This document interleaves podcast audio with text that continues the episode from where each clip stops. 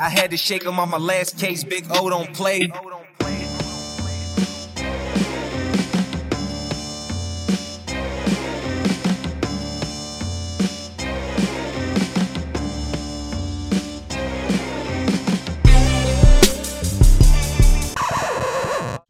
Welcome to the Muskie Hunks podcast. I'm Andy.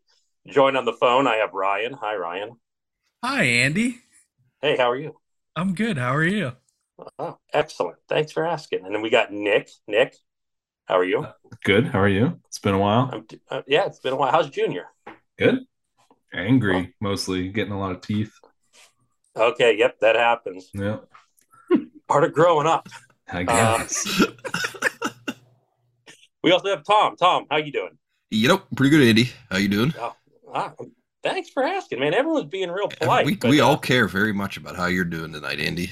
I know. I know. This is uh, something special.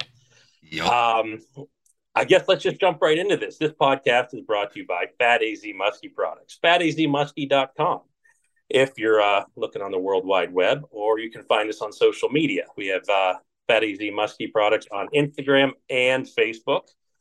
Uh, anyone's been watching, not very active lately, mainly uh, have to kind of hibernate after this past show season and and just just life gets busy but you know it's uh full blown fishing season most places. And if you've got a boat that needs set up please uh feel free to reach out. You can uh find us at the website. All my contacts are through there. Um facebook is better than instagram. Um anyone that's messaged us instagram probably knows that. Uh, i don't really check it all that much but i do see facebook occasionally so uh, reach out there. I mean, I'll, I'll be glad to help with any setup questions you have. And uh, bait wise, let's see here. Hogan's Hut probably still has some uh, baits and Team Rhino Outdoors and Muskie Tackle online. Though with the reorders that I've gotten from them, they're probably getting low, but definitely check them out. So I can uh, confirm Hogan's Hut had a ton of baits two weeks ago. Perfect. I like that. Boots on the ground, real intel here. So um, I guess let's kick this podcast off here with uh, Ryan. How's the boat coming? dude, first, hold on. We're going to stop for a second, dude. Was- this, is, this is so freaking awesome, Andy, dude. Welcome to the Muskie Hunks podcast. Thank you so much for doing this. Oh, not a problem. I, I heard you guys had trouble, so I had to like dig you out of a ditch here. Mm, you called in the big guns. We called him in. Our, our only host this evening, Andy. We forgot Owen, by the We way. We forgot Owen. Uh, we also, all right. Oh, Don't he worry about up? that. we Yep, also have on he the phone back. Mr. Okay. Owen Seaman and Big O's He- Bucktails. No, He always worries. comes back. I sneak. I just sneak in here under the radar. I was going to ask him how the blades were spinning, but I didn't know he came back. Yeah, I Oh, snuck in that was here. a, that was a good one too. Oh, we can we can do this. I can I can. uh You asked me about the boat. I, I can start. I've had Yeah. met many challenges in Let's hear 'em. 2023. What do you mean? You've been you've had like uh Yeah, many heroic successes. victories. Yeah, over I know. The It's, it's like on, it's like victory after victory. Oh man, I don't know about that, but dude, I I will I will just start by saying Andy told me at Muskie Max this year. He told me about his prior boat and we talked about, you know, this boat. I was kind of just like it's one of those things where you're talking to guys and like I have an Alumacraft Lunker that's a 2012. You know, and I, and I look and I look around and I see all these Rangers and these big pretty boats and stuff. And it's just like one of those things where I'm feeling good to finally own a boat but at the same time i know where it's at like it's it's a small thin beam just it's a it's a perfect little fishing boat for me but when i talked to andy he reassured me of all the memories that you're going to be able to create in a in a craft like that. And i can honestly tell you even though we're only sitting here on june 15th this has been an absolute crazy year for me in that boat. It's just been one memory after another and it just feels like every single time something happens it's like a, a feel good story for me so andy i can't say you weren't spot on there it was pretty accurate those little boats are the best. I, I mean, and it like in the position that you're in, like I, I got that feeling, like what you just described. That I'm like, you know, I might as well start spilling the beans on some of this stuff. And I, I still tell stories about my little baby 14 foot monarch. And I was, I was telling the, the kids the other day because we, my daughter had a softball tournament down in Cochranton, and I told them the story about Nick might know this spot. You know, right by Little Sugar Creek, just upstream of Little Sugar Creek, that Yeah. section of rapids. Yeah. You went down that? I went up it. Oh, but we went prepared. And I told them about the whole thing. But it was summer level. And oh it was boy. it was fun going down. But once you got under that bridge in Cochranton, you're starting to drag bottom. Well, we still had to go up it with no area for prop to be in. So, but have no fear. We were prepared. We had waders. Don't do it. I can tell you that right now. Did you have to get out to get it back up? several spots. It it was. I might as well just start telling the story from the beginning. Okay. Yep. Okay.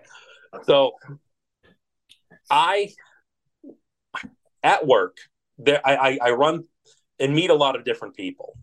And one of the guys we we uh, outsource some work to is Bob Buckeye from Microweld America, and he lives down by Cochranton, but he has a place up by Fairview that he that he does business. And he kind of knows that you know I did the musky fishing thing. Now we're going way back, fifteen years maybe, and uh, he was like, "Oh man, the section by my house down south of Cochranton." He goes, "It's beautiful. It's like a mini Allegheny," and I'm like, "Really? I'm listening." And he's telling me, he goes, "Yeah, it's you know, it's wide, it's slow, it's clear, it's a rock bottom, big boulders." He goes, it, it, "It's a, it's a small Allegheny." He goes, "You control for miles up and down," and I'm like you're speaking my language. Now, keep in mind, this is a long time ago. And technology wasn't, I, don't want to say it's not what it is today, but it, I didn't utilize it the same. So I told my buddy Tim about this. And uh, I, Tim and I fished a lot for probably five or six years. And I'm like, you up for this? And he's like, why not? I'm like, okay. So we hook up the boat. I, I do some looking on the on the Fish Commission's website and uh, I'm like, we're going to launch out of uh, Shaw's Landing. And, you know, I, and the only thing I have focused when we launch is to get south of Cochranton. And I blew through miles of river and I wasn't expecting the impassability in some spots because the section I'm used to is pretty slow, fairly deep, and I can motor through most of it. I was pretty stupid with some of the stuff I was doing. I had to hammer down just going. I'm like, man, it only says it's three feet deep here. Hopefully it gets deeper. It really doesn't. I didn't crash into anything, but it was still like I was, I had these warning signs stop what you're doing. Don't do this. well, we get going, and all of a sudden we get right by Cochranton. And I look and I'm like, I did not expect this. I'm gonna. I, this could be an exaggeration, but I'm like, this is like Class Three rapids for like 150 feet. Nick, do you feel that I'm wrong with that? Definitely not. It's it's sporty. God, it's sporty. So going down it was fine because there was enough water, like, oh, and we just kind of bumpered our way down it. Well, and then it gets by this little feeder stream, and then it just gets really wide and shallow. But we we talked about this. We had like shoes, we had knee high boots, and we had waders, and we kind of knew that it might be a challenge in in some of these spots. So you know, we prepared, and but we need to go down to this this this holy land of French Creek. So we kind of bump our way. It's one of those ones where if you've ever been in like a canoe going through some skinny water, how occasionally it just taps the bottom, Oh, and you're just like, and you have that feeling in you, you're like, Shh. I'm like, don't don't hang up, Shh. and you just keep glancing. Oh yeah. Well, we did we did that through Cochranton, and memory. I want to say that I remember it looks like like the uh, steelhead waters up on Lake Erie. Like it's all bedrock. It looks like there, so it's not like I can find a like a channel somewhere. And we kind of get through that and we keep going. I'm like, all right, we're on the home stretch. Well, then we find another shallow section and then another shallow section. We keep going. I'm like, it's got to be around here somewhere. And we get going and we start looking at the clock and we're like, you know, and we never really fished. We were chasing something that someone told us.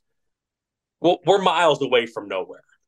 We've got no way to get back to the truck unless it's the thing we were standing in. And, you know, we saw a fish or two, you know, when we did go fishing. And I, I kept saying around the next corner, it has to be it. Around the next corner has to. It never came. And finally, we're like, well, turn around. So we turn around and I'm like, oh man, this is really gonna suck. I didn't even find the place. I found something that might have been the place, but it wasn't miles. It was like 100 yards, and a little disappointed. But we turn around, and we're we're going upstream, and you know, for the most part, uh, I had I had the Terrova on it. I had my four horse Evinrude that I snagged off eBay, and I had my 25 horse Mariner. And I'm like, I also packed an anchor. I usually didn't keep an anchor because of the added weight, but I said I might need this. And And have to abandon the boat and walk. no, but I'll explain to you where the anchor came in handy later. But we're not there yet. So, like going back upstream initially wasn't too bad. We hit a couple spots and you know, we kind of changed in the waders and we just expected that we're not going to fish too much on the way up. And we get to a spot, you know, we we jump out, you know, the boat isn't very deep, so it's not hard to get back in. And you know, we'd push it along, we'd jump back in, and I'd be on the remote with the Terrova pulling us when we can, and pick the motors up when we needed to, and we get through all this in the back of my mind, I knew Cochranton was not going to be fun under the bridge there. And we get out and we're pushing it. It, it, I thought like with the current, it would have been like kind of picking the boat up and helping us. But just like that little canoe story I told you, how like he kind of skipped, there was no, it was drag. It was just like pushing this boat up. And I'm worried about my transducers and stuff, but there is no other way home. Like this is it. So we scrape bottom all the way up until it gets a little deeper, which you know is not that far. And here we are. We're in the deep section between that bridge that we just drugged the boat. I lost like half the thickness of my hull on the on this rock. And we're facing this section of rapids. And Tim's like, Do you, do you have a plan? I'm to give it everything we've got. So, like, I dropped the four horse, I fired it up, and I floored it. I dropped the Terrova, and we kind of got halfway centered. And I, am trying to think, I think I fired up the 25. The four horse wasn't really attached to like anything. It would just push straight, which was great because the Terrova can steer it, but it's added thrust that's not battery. Well, we get to like I don't know, like where the rapid meets the slow part of the water. And we're trying to climb and it's like not working. So I take the anchor and in my mind, it's a lot better. I'm going to say it a lot better than it actually happened. I'm like swinging it around like Indiana Jones and I launch it, which isn't all that far because it's heavy. But we throw it and I start like peeling it in. I'm like, we've got to do something here it was like it felt like 15 minutes to go that whatever 50 yards or whatever that thing was. But we were going full throttle on the four horse the terrova was going. We had a rope pulling like me pulling the rope tim pushing in the back. And i don't know if the water in the waders was sweat or half a french creek.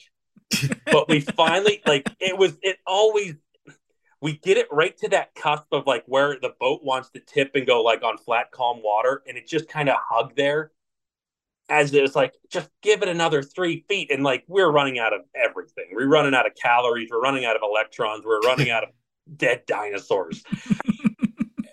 And we finally get it and and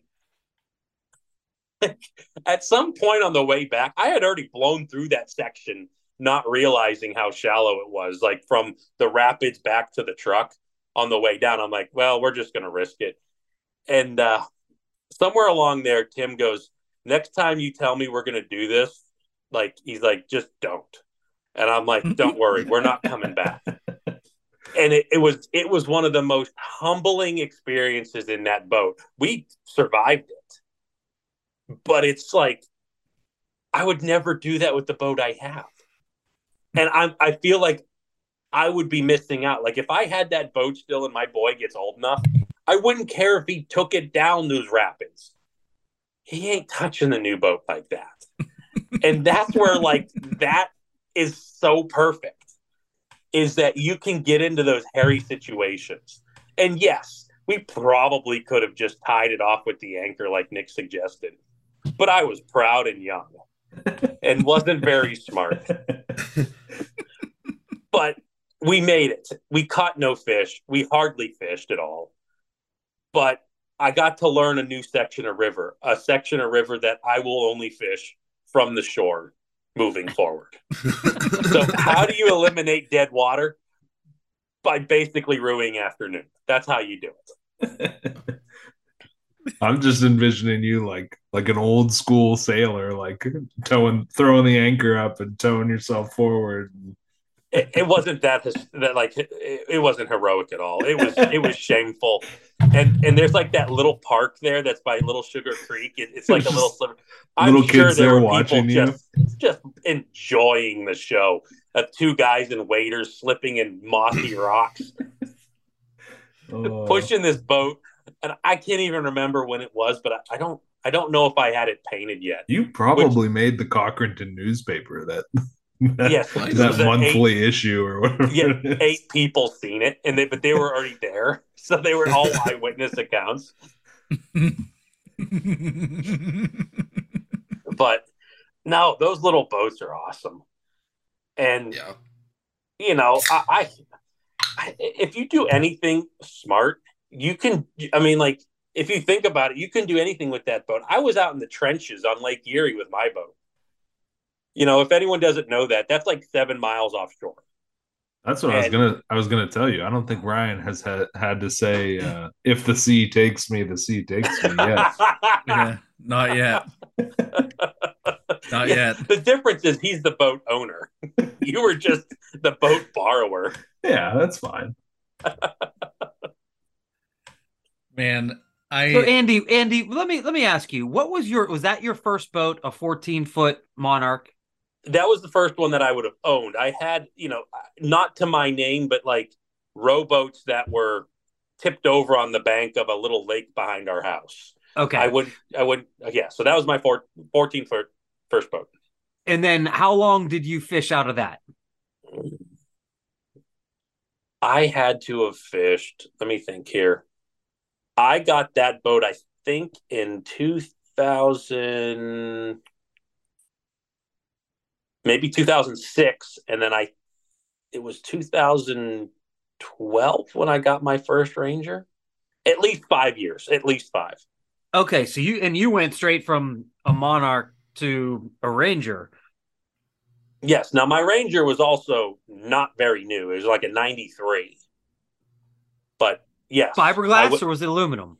No, it was it was a glass boat. Um, Okay. It was a it was a six eighty one. And Did they you know, still I- come with cheese platters back then, or was that?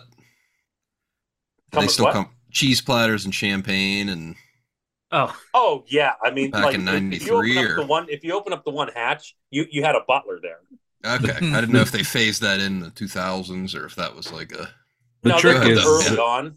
the okay. cheese But- is still that same age. So Mm, Yeah, I mean, aged but cheddar. Okay. yeah. So you know, I mean, that's a pretty big Jeeves jump. Was his name.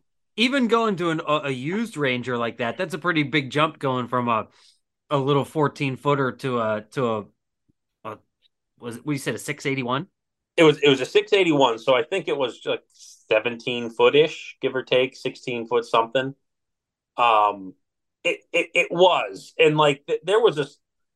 So the story on that boat was, let me think here. I saw it on Muskie First. They have the boat classified page. And I saw it and I'm like, that's a nice looking boat. And I'm like, yeah, it, it's just not in the cards. And like the next day, I look at it, I'm like, you know what? It probably wouldn't be bad if I got a more serious fishing boat. And that, that's what I told myself. And needless to say, I just called the guy and he's like, Yeah, my phone's been ringing off the hook. The guy had it priced very, very attractively. And I'm trying to, I, I, the the exact number slips me, but it was like between six and eight grand, somewhere like there, sixty five hundred or something. Holy cow! That's and it had a seventy good. horse Johnson on it, and it looked it you know it looked nice and whatever, but it was in Indianapolis, and um, I I told him and you know I it, it just kind of like the pieces fell so perfectly together that I'm like I have to do this, and I told him I said I I looked at the weather and you're going to say, why'd you look at the weather? because it was February 13th. oh boy. and I'm like, you're going to take a, a, a, half a, you know, cr- half a cross country drive to, to, yes. to bring a trailer back. Boy, that's, to that's an adventure. Yes. And I'm like, okay, so I worked everything out. You know, I got, I got mama's approval. I got, you know, talked to the boss at work and get like, Hey, I gotta, I gotta do this. And I told the guy, I said, I'm coming I'm driving like seven or eight hours straight to get here. I don't, it could be six. I don't even remember. And uh, I'm like, I'm to be there. He goes, okay. He goes, I've got someone lined up coming in the afternoon. They know you're coming. I'm like, I'm coming. I drive like, I, I leave at like 4 a.m. Okay.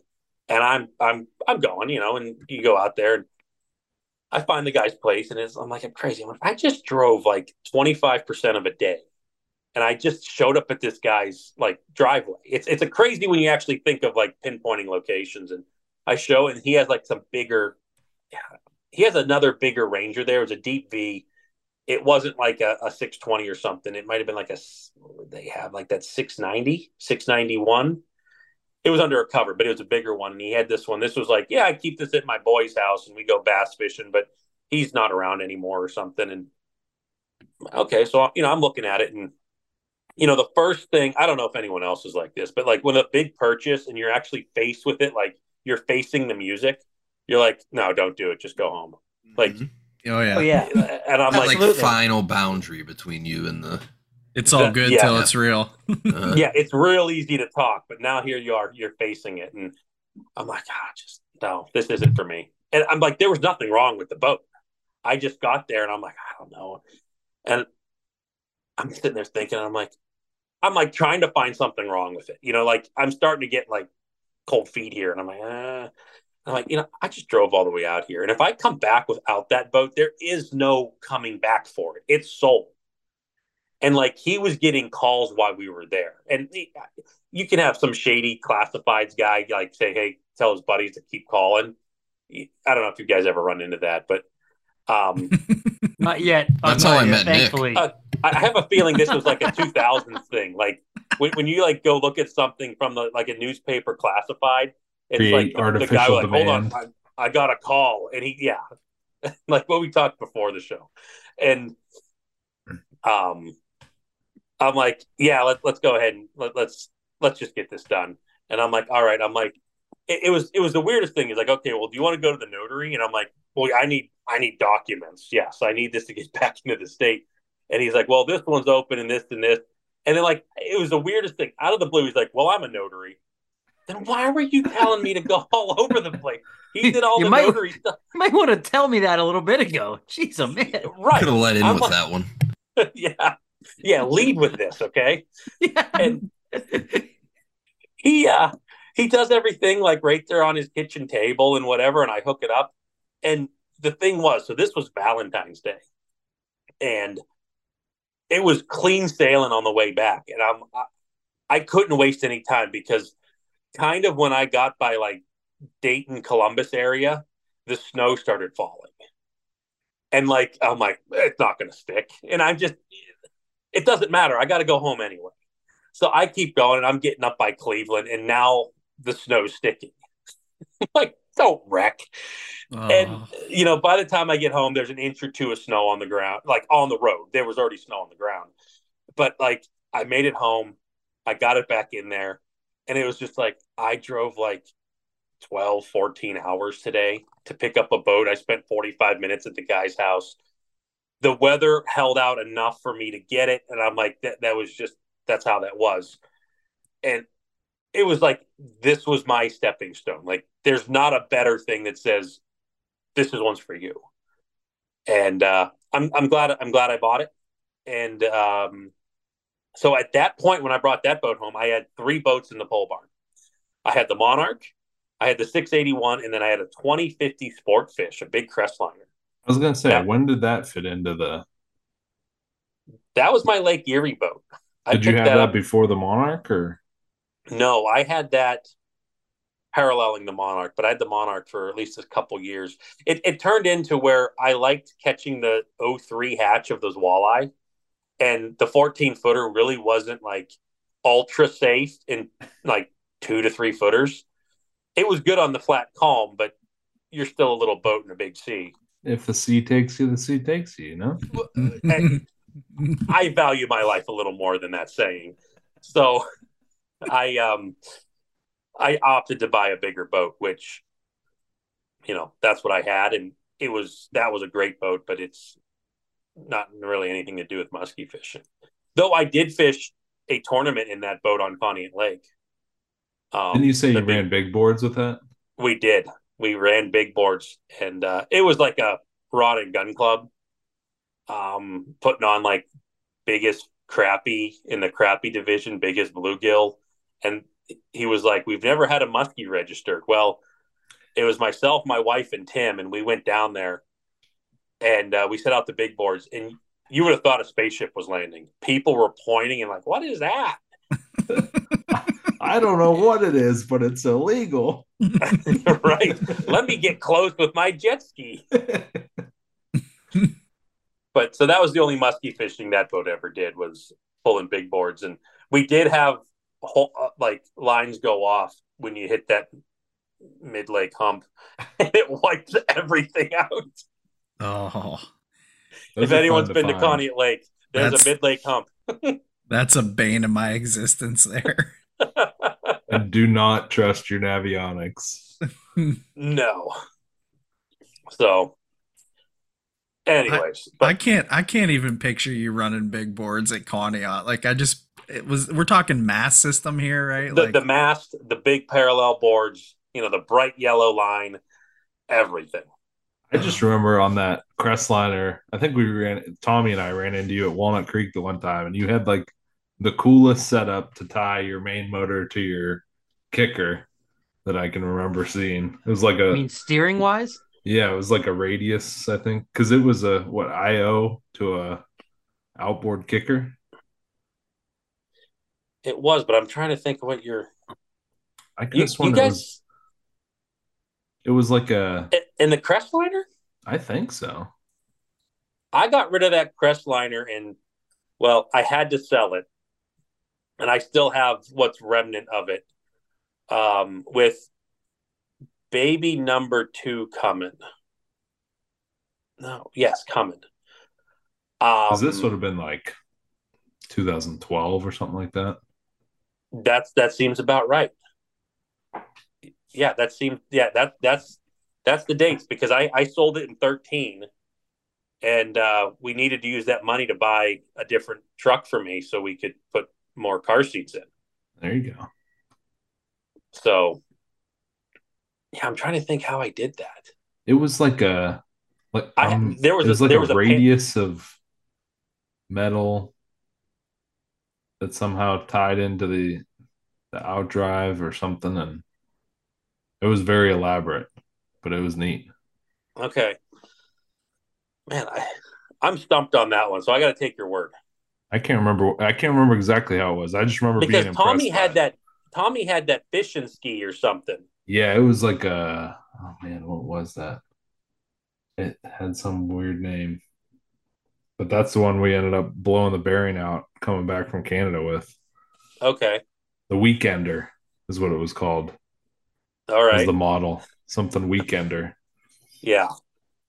this sounds like the perfect boat to grill sausages on. That's right. Head out, head out into the trenches and catch walleye. penis shaped Well- foods. And, and and you could have a Bluetooth speaker blaring Shaggy music. That's right. It wasn't me. I found that the fish bite the best to the bloodhound gang. Oh man. just wow. We're getting really nowhere. I'm just telling you, boats. I'm jumping all over. It's here. all That's what we're, that's what we're Yeah. about. Like we we, That's we, we go do. nowhere. Like this We're- is the podcast yeah. about nothing. That's right. We're the Seinfeld of Muskie podcast. That's right. All right, but I'm yeah. gonna so- I'm gonna show okay, up- so I'm so gonna so we bust went, into your door with the perm in my hair. So we're talking boats here. Is like when did you get started saying, okay, I'm gonna start messing around and uh you know fabricating things you know start how did you get into the whole troll getting into the trolling aspect of things and actually i guess the first question should be is that how you got into the muskie thing or was it the baits first okay, so we've got two questions in that question. yes Um, I'm going to say the first thing for me to start tinkering. If you want to go in like my history of tinkering, let's go back to like 1989 when I got my first set of Legos. Yes. yes. and I, I mean it i don't want to say it's embarrassing but like i was playing like into my middle teens with legos still and uh, this is a parenting advice out there if your kid likes to play with legos don't squash it oh hell no um, it's um, yeah it's fun to put the kits together but when you have a whole bunch of smash kits and you're starting to build some really cool stuff on your own with your own imagination that's really good later on in life so Funny building with legos Funny What's side that? story. I had to get my window or like windshield replaced in my car, and the Mhm. guy at Safe Safelite like was way too excited to show me the like six hundred dollar Lego car kit that he had just finished putting together that he brought to the office. I was like, Hey, there's, check there's this out, man. I was like, okay, but but do I have a windshield? hey Well, shout out mac on. discount This that's has a the place windshield.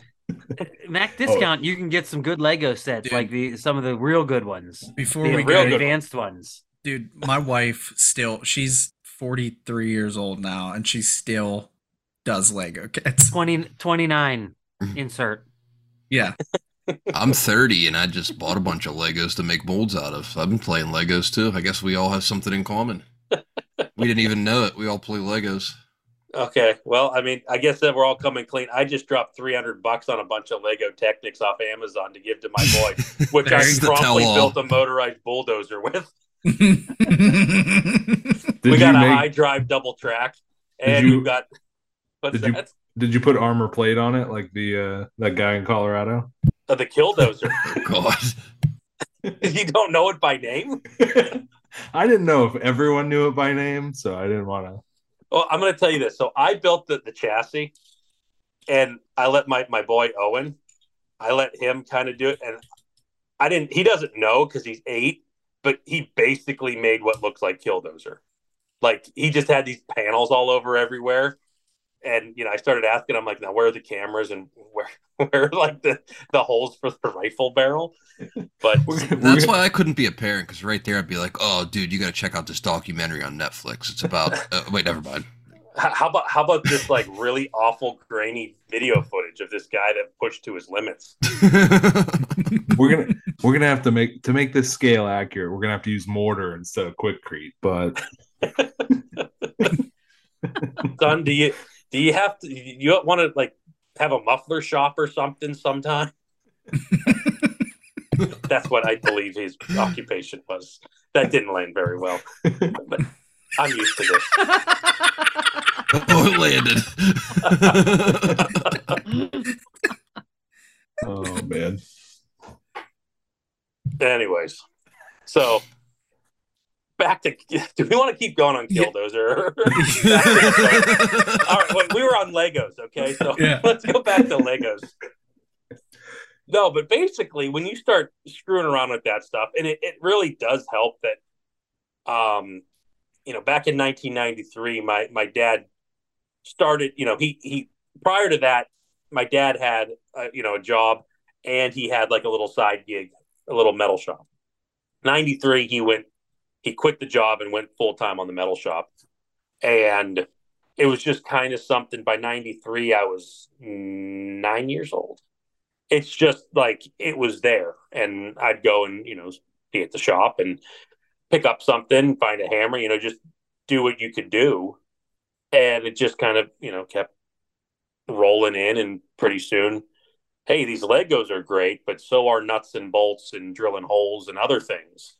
And you just kind of keep going with that. And the, you know, senior year in high school, I had enough credits. I I did um, what was called, at least around these areas, called co-op, where basically half of my senior my my day, my senior year, I was at work doing stuff like making it, and it it counted for a lot of credits to do that. So my senior year, I was basically working half a year at the shop, and then I just all summers, you know, tenth grade, eleventh grade, all that stuff. I was I was working, and it was just it surrounded me. Then you know, manufacturing, engineering degrees, and all that other stuff, and you know, you, you kind of come out and you're just like, yeah, I can I can tinker, I can design, I can do this, and um, it's it's just one of those things that they, it all kind of melted together in my life, and there really was no like hard push from anyone to to kind of keep this course. It was just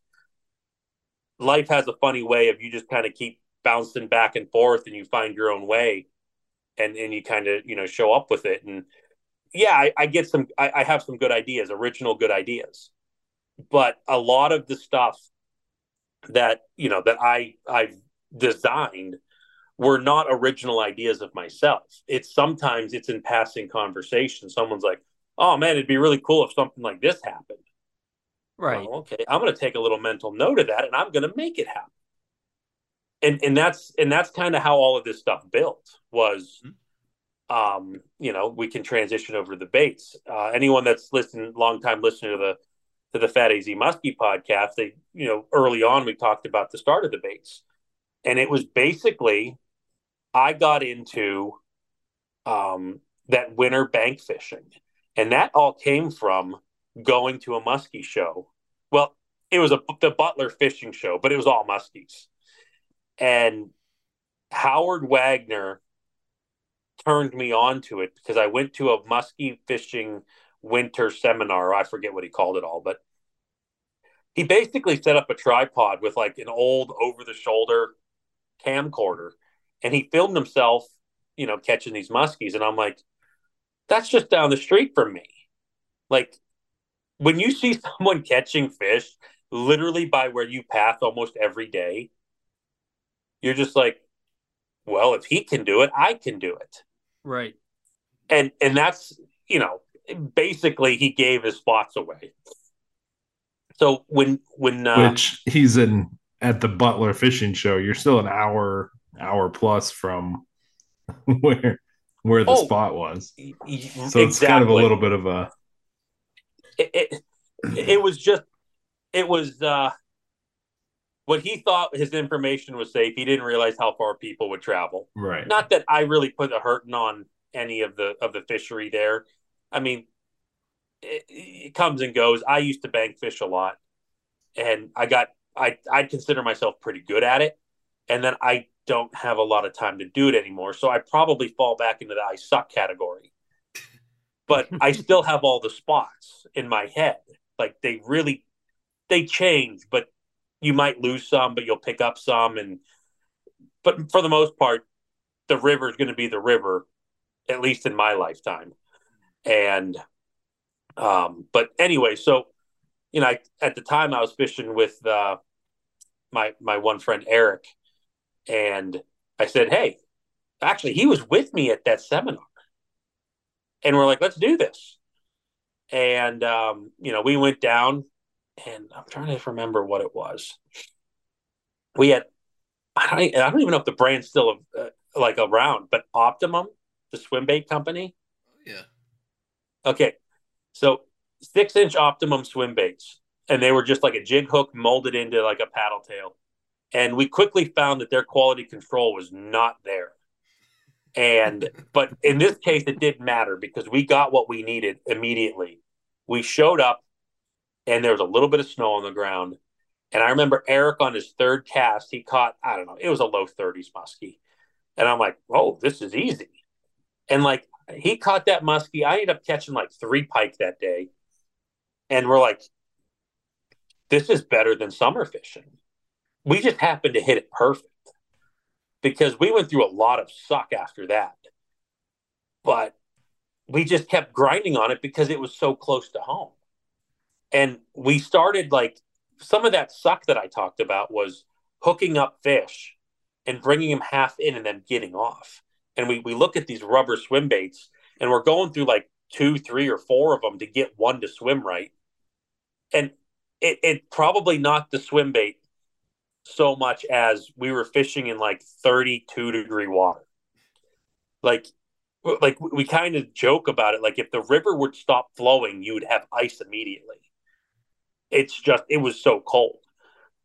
And you get that rubber and you're trying to work it really slow. It just doesn't always work. But, you know, we, we finally find one that does swim and you, you get a hookup and you get it half in and it falls off and you're just like, this is maddening because it's a single jig hook out the top.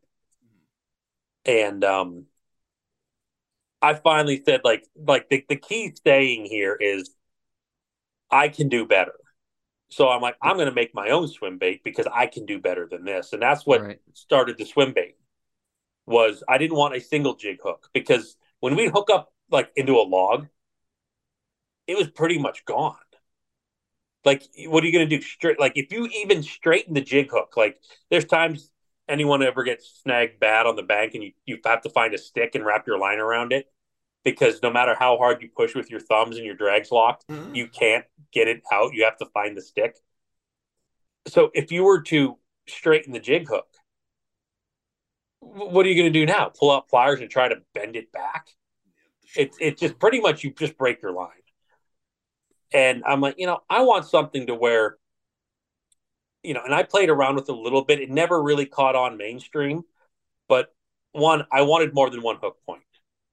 And that's that's all I was getting with the optimums. Yeah, they had like a little wire on the bottom that you could, you know, put a hook, but I didn't really want one necessarily there. And I hadn't been exposed to like all of the hardware that was actually available uh, at this time. So I made I made the swimmer, and there were a couple things different with it in that I still had the belly hook, but I also could play around with split rings, and you can have a split ring that will open up before you break your line. Should you get it hung up, you just lose the hook. And I also had that other treble hook on the top. So now instead of running one hook point, I have four. And I have like a little backdoor savior, just like I'm stuck. Pull on it, you know, you take the stick, you wrap your fishing line around it, you start pulling, and you know, you could you can open up a split ring. And these fish, when you do hook into them, they got a little bit of spunk, but it dies pretty quick because it's really cold. And you don't have to horse them so you could get away with those that lighter split ring.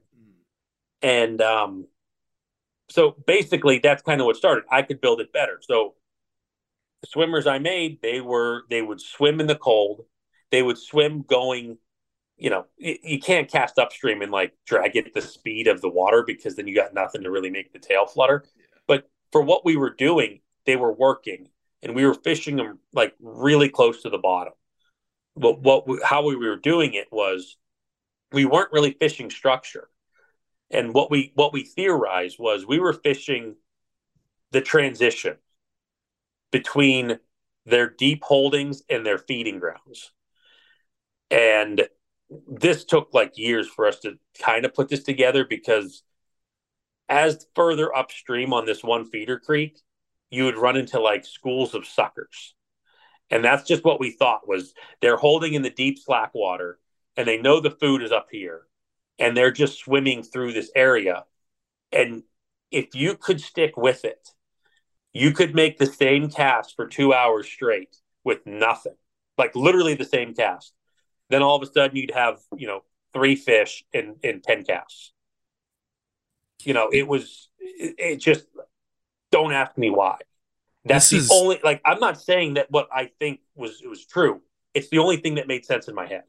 Dude this is wild to me because i'm thinking about not like not uh what I want to say here is like, Andy, when was it? Like, what year roughly was this when you guys were figuring this out in the creeks?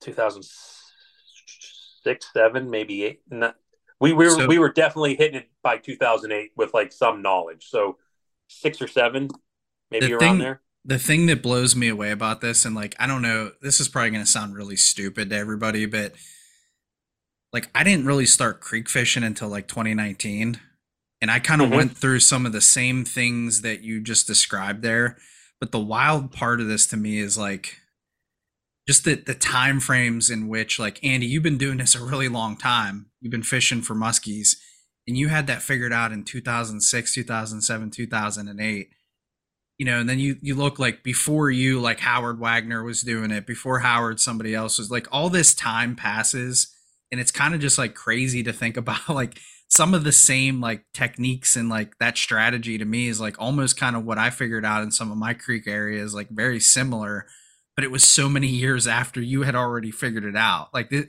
it just Like history repeats itself. Like, right, like you that's are figuring out yeah. the stuff that I figured out a decade before. Right, exactly. That just blows my mind. It's so wild to think about like that over time. Like it, it's just crazy with these fish. Well, there's no manual for it. That's the thing. I mean, everyone's Right. got to kind of go out and le- lear- you know learn by trial and error. And what Andy just described was Dude, that is trial it is- and error, and saying I can Mhm. I can figure out a way to to to cut down on the errors here. Yeah, I think it- it's it- cool that I'm sitting on a box of like Optimum swim baits over in the lab, and I never drew the connection. Like that's where the swimmer came from, but now I can't like unsee it because they, they do kind of look like they're all they're both chubby, they're fat, they kind of have that same They, body they were shape, top and board. yeah. Yeah, now I can't that- unsee that. That's cool. I never thought of that. Well, and How- go ahead. Well, How'd you make your first mold? Like uh, like when you're experimenting and saying, "Hey, I want to make something better." Um, you you know, that's even before like the Larry Dahlberg videos that I've It was that- just before Dahlberg stuff. Okay. Because that's where I kind of really started, you know, paying attention to it. And there, you know, and you're describing that time frame of of you know, right around that same same type of area. Yeah, his there. his show, The Hunt for Big Fish or whatever. Oh God. Yes. I love that show. I remember I have so many memories of of having my son, he's 13 now, sitting on my lap as a as an infant, you know, watching Hunt for Big Fish on on Saturday mornings and Sunday mornings. On back then in Pittsburgh it was on we had Versus TV, I think. Mhm. and uh and it was on versus tv man. What what memories. And that's what that's really what got me that's what got me to buy my first muskie setup. That that's what got me into muskie fishing period. And and kind of the bait building stuff. So that's cool Yeah, and like so the question, what was my first mold? yeah It was Bondo. I Hmm. mixed up Bondo and I tried to mold an optimum swim bait. I still have the mold, I think, in the museum. That's It- crazy. Was hideous.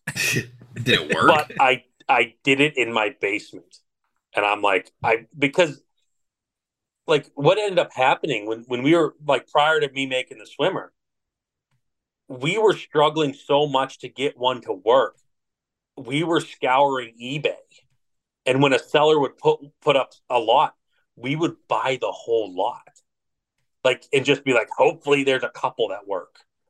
And we were getting them in like the heads where the lead was was turning white and like kind of like melting inside. Like the And it- oxidization was just like pushing the whole bait apart. It was it was bad like like you cast and the head peels off the jig head. Like I don't know where these came from, if these were Chinese knockoffs or or what, but it was bad. And, and it just like it was the only thing that seemed to work for us. Which if that's all you throw, that's all you're gonna catch fish with. Mhm. But it was third cast. How can this is it? This is the magic bait. Third cast, and then you know one muskie and three pike or something that day, and it, it's like we could do no wrong. So that was the bait, and we were buying them. You know, like I, Eric, I just got six coming. He goes, oh okay. You know, I got some the other day, and you know, and back then I think we were paying like six or seven or eight bucks a piece for them, and like, holy crap, we're spending so much money on this. And I'm like, I look back now, I'm like, that's nothing. Mm, I wish musky baits cost six bucks. Right. And right. And, and so it's, you know, we, we were going, we were going through all that stuff. And I, I look back just like my, my, my boat story of pushing it up the rapids. It's like, I don't want to trade that. It's, it's fun to think about the, the three fish days you have, you know, whatever. And, and you're like, oh yeah, I was, I was, I could do no wrong. But I look more fondly on those like, man, I really struggled. And I eventually figured it out, or at least I think I figured it out. Nature has a way of kind of kicking the ladder out from underneath you, but yeah. um, you, you kind of gain all this, and then it just, it's almost like as soon as I'm going to bring this back to the boats. This is how good of a partial host I am. It's like Connected it all together. yeah, as soon as I started getting like what I would consider top tier equipment, it stopped being as fun. It's almost Mhm. like now you're chasing like the next piece of equipment, hmm and it's, it's like ah, I'm gonna have this to do it to do it better, and this and that, and you know, it's I I, I still love fishing. Don't get me wrong. I haven't even started my boat yet this year, but I, I it's, it's it's like a busy life. But prior to that, go back ten years, it was a priority. Like taking videos of the first time you fired up the motor on the muffs mm-hmm. to make sure it ran, and you know, I, I just okay, well, how old how old are your kids right now, Andy? eight and about and eleven like next week. Oh, okay. So that's so you say ten years ago it was a lot more important. Well, there you go. I mean, that's that's kind of right in the sweet spot. I mean, Oh, a lot of things were a lot more important to me 14 years, 13 years ago, 12 years ago, you know, and then kids happen and all these commitments happen and all of a sudden it's like, man, I only get out to fish when when it happens, you know, and I'm not proud of that. Like it's like it's not something that I I don't come on this podcast because I I offer any type of great amount of you know insight or depth because I you know I have so many things going and I'm it sounds to me like you're in a similar situation there where between your job, your family, all the bait building, the you know the the rod holder, I mean you got a million balls in the air, dude. I I there's a lot more that you don't know about, but Yeah, sure. but I mean you're right, and and there's there are things that take priority, and if if anyone's listening to this, like I'm not anti-child.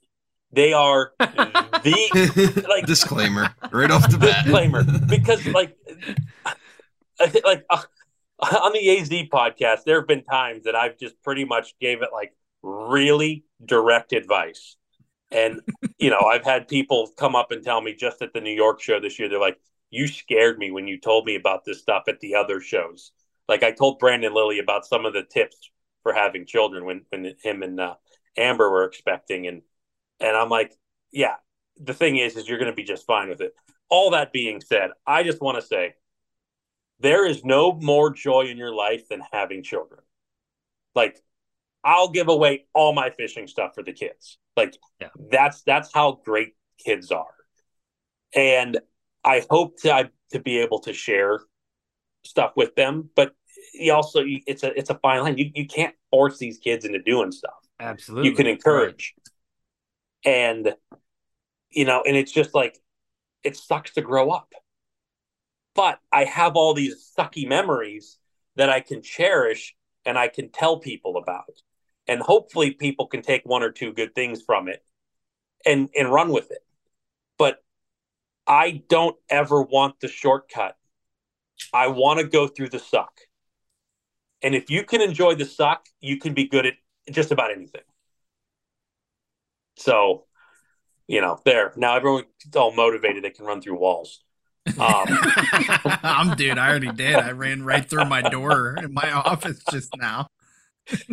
But like when I was trying to figure this out, there was no like there was like an internet community, but it, it wasn't it wasn't what it is now.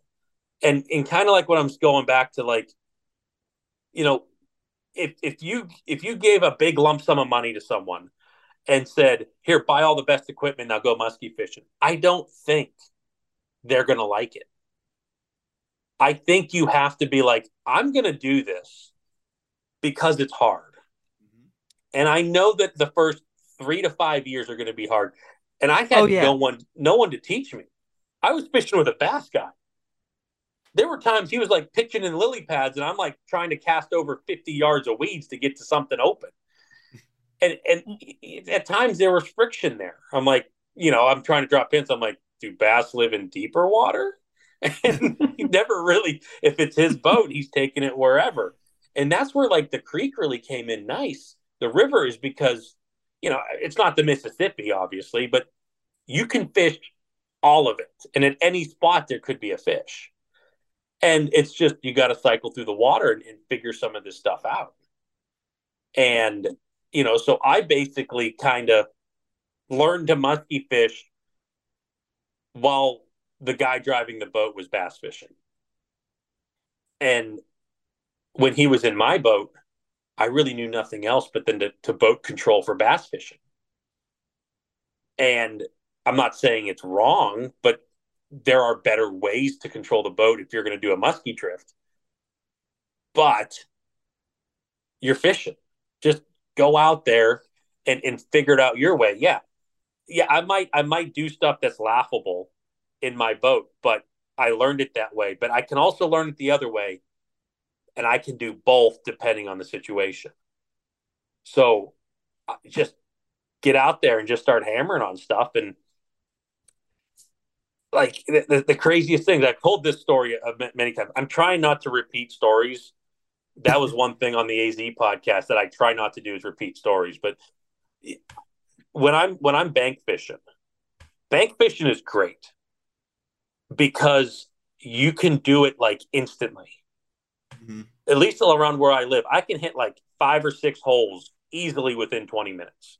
No boat hookup, no prep, no. You have a little over the shoulder, like little satchel bag, Mhm. couple baits, you know, release tools, and you know, bring a couple liters, maybe a knife, you know, some basic, very basic stuff. The laundry list is spot- way shorter for a bank trip. I feel like. Absolutely. It is. And it's also, you kind of learn to, you don't need a great photo. In fact, you don't need a photo at all should you catch one. It's one of those, it's like, it's a more of a personal satisfaction.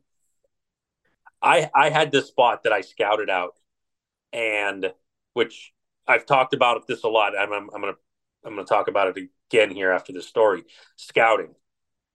Bank, if you're bank fishing, and you're like you want to get good at it if you're not scouting you're to be stumbling for a long time but um i scouted this place out and it took me like three years. And i'm like i know there's got to be a muskie here. I finally caught a muskie. Like i know there has to be one. Took me three years to do it. There was another spot that first cast muskie right on the bank. I'm like oh this is great. I've gone back there never seen another one. I've, uh, in fact, I'm thinking of a couple spots now that that that, that has happened. First cast in a hole, you catch a muskie, you bring it in, and you come back to that hole. Nope, Mhm. nope.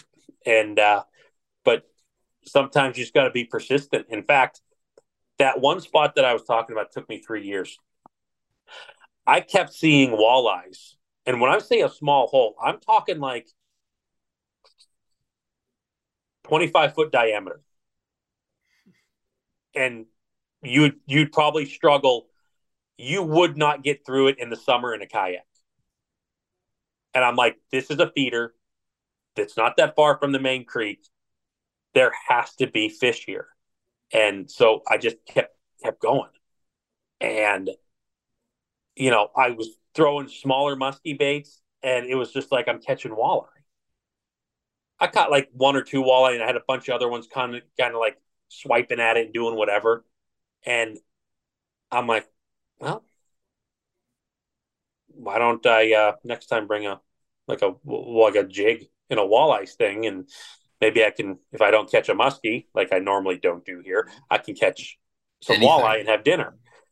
I mean, it doesn't take long for your mind to start switching. Where if you're like, I really want pizza, but Yeah. but there's a burger here instead. Like, so I I fished fished the hole with with a little baby Salmo Skinner, like the little one, and boom, walleye. I'm like, okay, here we go. I put it down. I grabbed grabbed the little twister tail jig, cast it out, catch a muskie. I caught it on a walleye rig, but I caught it. Yep. like it was the same cast I was doing and with the walleye going. I, I don't get it, but I think it's cool because you always used to talk about the creek fishing in the AZ podcast, and like that's something I liked because I've said this before. We always have the videos of like St. Clair, the big water, and you know the, the shield water, and like when I started musky fishing, it was cool to watch that. It was entertaining, but none of it was relatable. Like you got guys throwing their mega monster pounders and like the wide open abyss, and I'm like, I'm fishing a creek, dude. Like you said, like little 25 by 25 foot hole where you would struggle to get through in a kayak. I'm like, I need something relatable. And when you would tell the stories of that, like the little creek and showing up and being like, I don't, I don't know if there's fish here, but I'm about to find out. Like that was cool. That that's like PA musky fishing to me, like how I started. yeah, it's it's so overlooked because of the glamour of the big boats and the and the equipment and, Mm-hmm. and burning gasoline and oh we've got to drive four hours to go musky fishing and I was I was never a crowd follower. Like if they're like a Mhm. hot bite's going on here, I'm not the first one to hook up my boat and go. I, I, I would actually shy away from the crowds just because I don't I have nothing to prove. Mhm.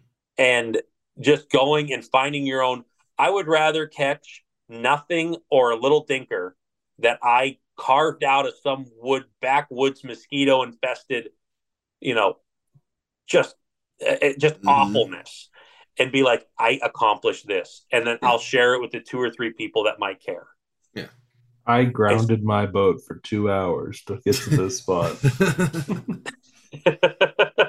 there is like a rewarding payoff though like he said though like you because you not only did you catch that fish but like you found that fish you scouted that it's like that's like draws a parallel with hunting i think it's like you scouted that You're right. fish you It- did your prep and like and these fish, generally speaking, are immaculate condition because they're Mhm. not getting bludgeoned to death with baits. it's it's it's a really neat thing. Yeah, there are some community holes that I'm like, I know this fish has seen baits, Mhm. But there are some tangles that I climb into that you learn to cast without really moving your rod.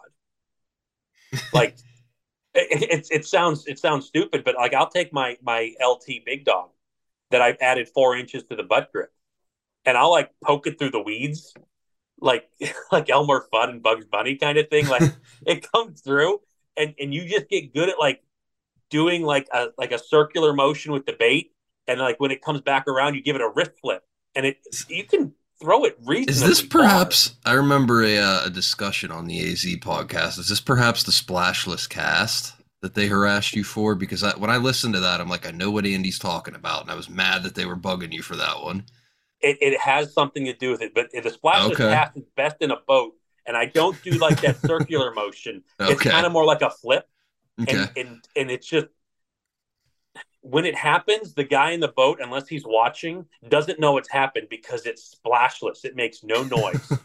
it is so stealth. Well, I listened on the episode how you were trying to describe it, and I'm like, I get it. Every every step, I understand. You kind of stop it and pull it back to you, and like, I get it, man. That's that's a thing. Yes. It it, it, it, truly can happen, and it, it's a it's happened thing. Yep.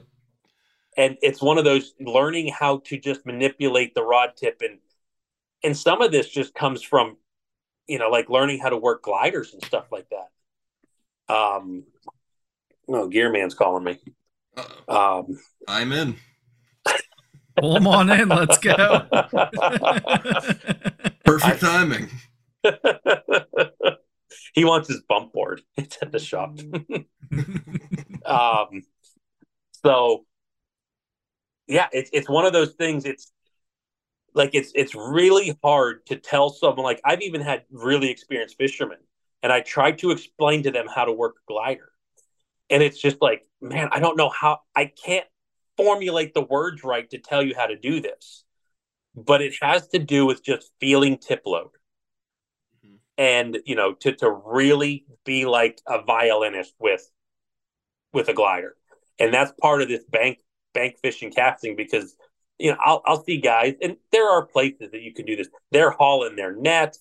They've got big tackle boxes, two or three rods, and I'm like, man, you got to be able to strip this stuff down, and uh, you might not always know how you're going to land that fish, should it happen, but you're going to have to figure it out if it does happen. And you get really good at like, I think that that little dandelion on that bank has enough room Yep. to hold me. And you like dig your heel into it. And, and you just, you get down there at the pliers or whatever you're going to do. And you, you, you pop it free and, you know, you, can- you can make, you got to make it happen. We talked about bank fishing a while back. I, that was one of the things I was saying. I'm like, you always like, I set the net down and I think a worst case scenario. Like, if this fish goes this way, like, where am I going to land it? If this fish goes this way, like, in my head, I'm painting a picture of like what could go wrong and where am I going to end up. And If That's he like goes this way, I'm horsing him back. yeah, I'm bringing him back this way. yeah. I'm not playing nice on this Mhm. because we're both going to be sad when you're pinned to that log. Mhm. But, I mean, some of the coolest stuff has happened, like bank fishing. It, people don't even know. Like I- when I finally got like really confident, I, I in my head, this is going to sound really dumb coming out. I wanted to write a book, and it would be something like "Muskie Below My Feet" or something like that, about just these little things that people would not come even think of. There's a section of creek that when the water is not at summer level, but it's not at flood stage, but it's closer to flood stage. And I see these guys bank fishing in, in the colder water and they're launching it into the middle of the creek.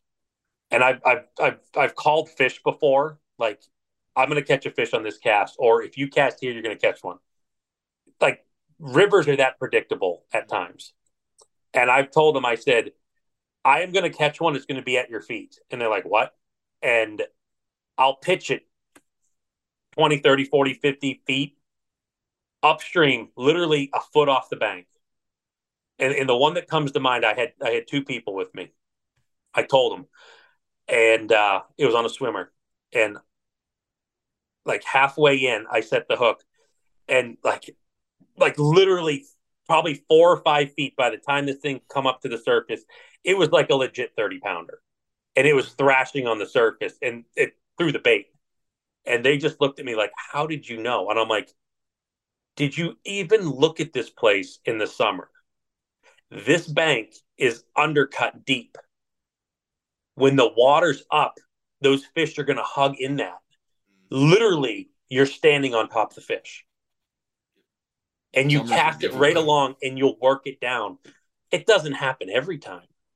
But that's a fish you're never going to catch if you keep casting out and you got an eight foot rod. You're not getting the bait close enough. You want that water to be coming up and you want that fish to be like, I, I got to go somewhere safe. And the slowest water might be right there under the undercut of the bank.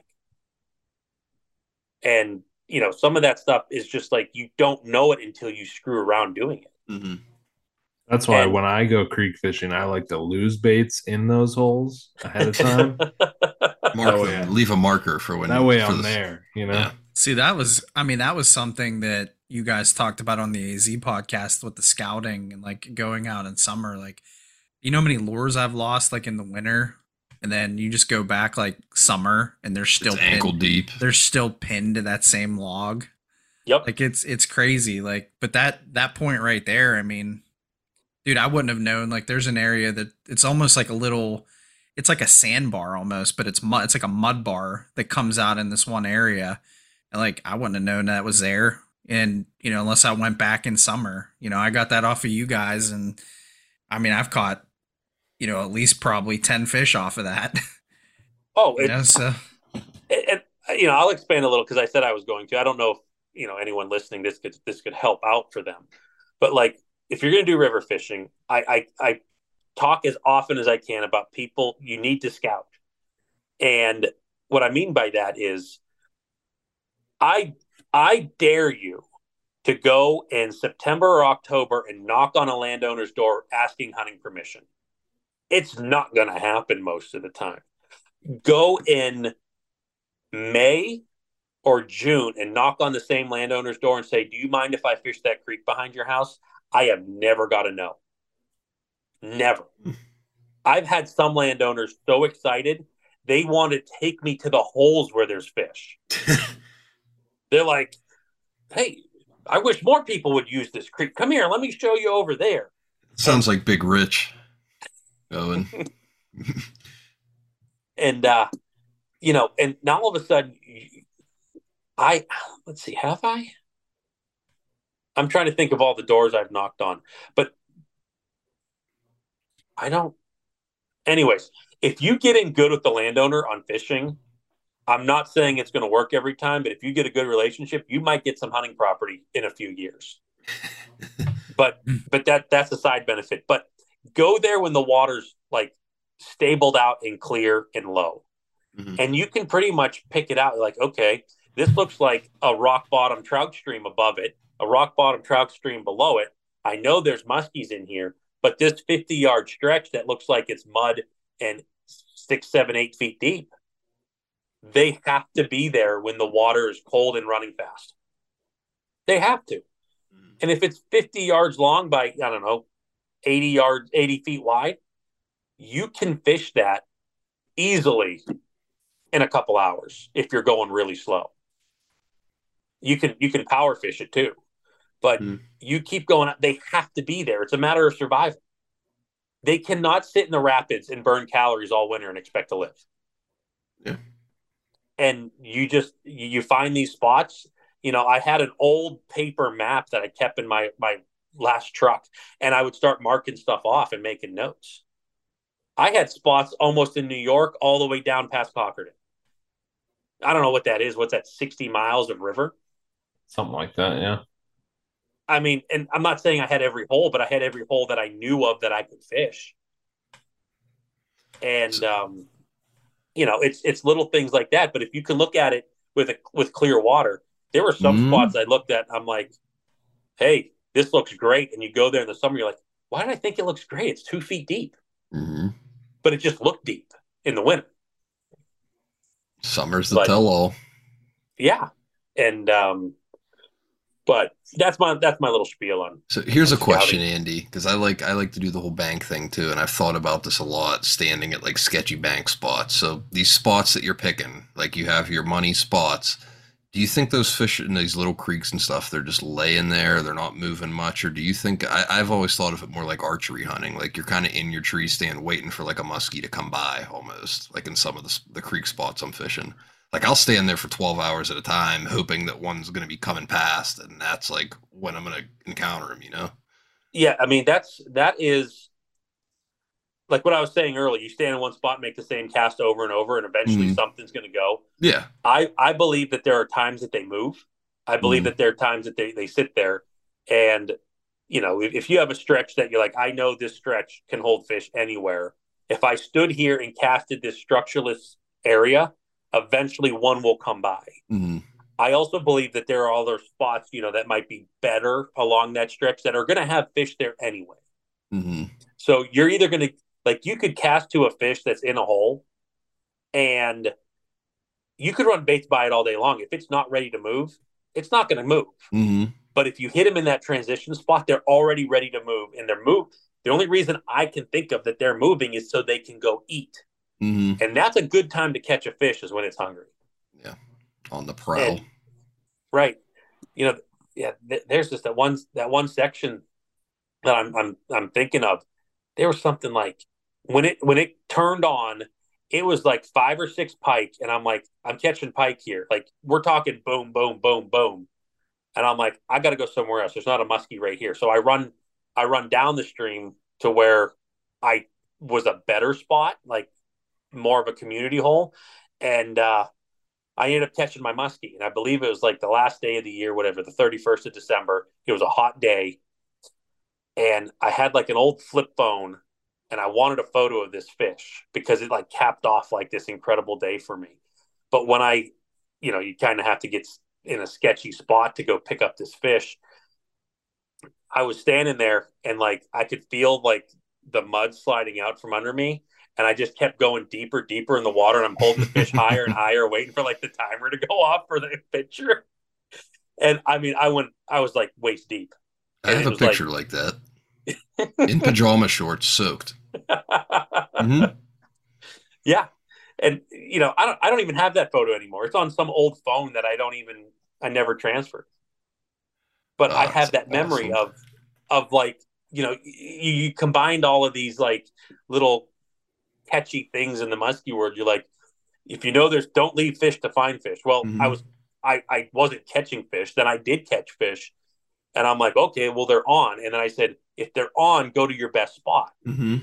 Well, I left fish to find fish and it ended up working. So they all contradict each other, but it's all these, they're not wrong. There can be two things can be right at the Mhm. same time. And Well, I know the little creeks taught me about them being on and off, like especially off. Like, cause me and my buddy, ever these guys know my buddy Brandon. We would fish this little river and creek and stuff where you could see them, and if you went by them when they were off, you could like damn near like poke them with like the butt of your rod. Like they wouldn't Mhm. get out of the wouldn't get out of the way of the boat. Like your boat could you were in one foot of water, your boat would drift over them. Fish would not budge. I'm like, if that fish isn't gonna move for a boat, like why is it gonna move for my glider or my bulldog or you know? it's, it, it pretty much just move your boat back on the trailer. Yeah, yeah, that's and that, that taught me grass. right then. Like, there's they, they have moods. They're moody fish. Like, you can do everything right, and they're on or they're off. In those, Right. especially those creeks and rivers. Just like Valentine's Day. Yep. Sometimes you just strike out, right, Nick? I got a feeling Nick needs to tell me a story. No, no, sir.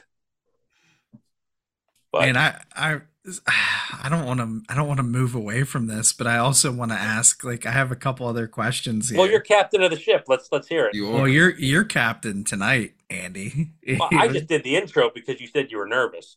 yeah, that's exactly true. That's hundred percent accurate.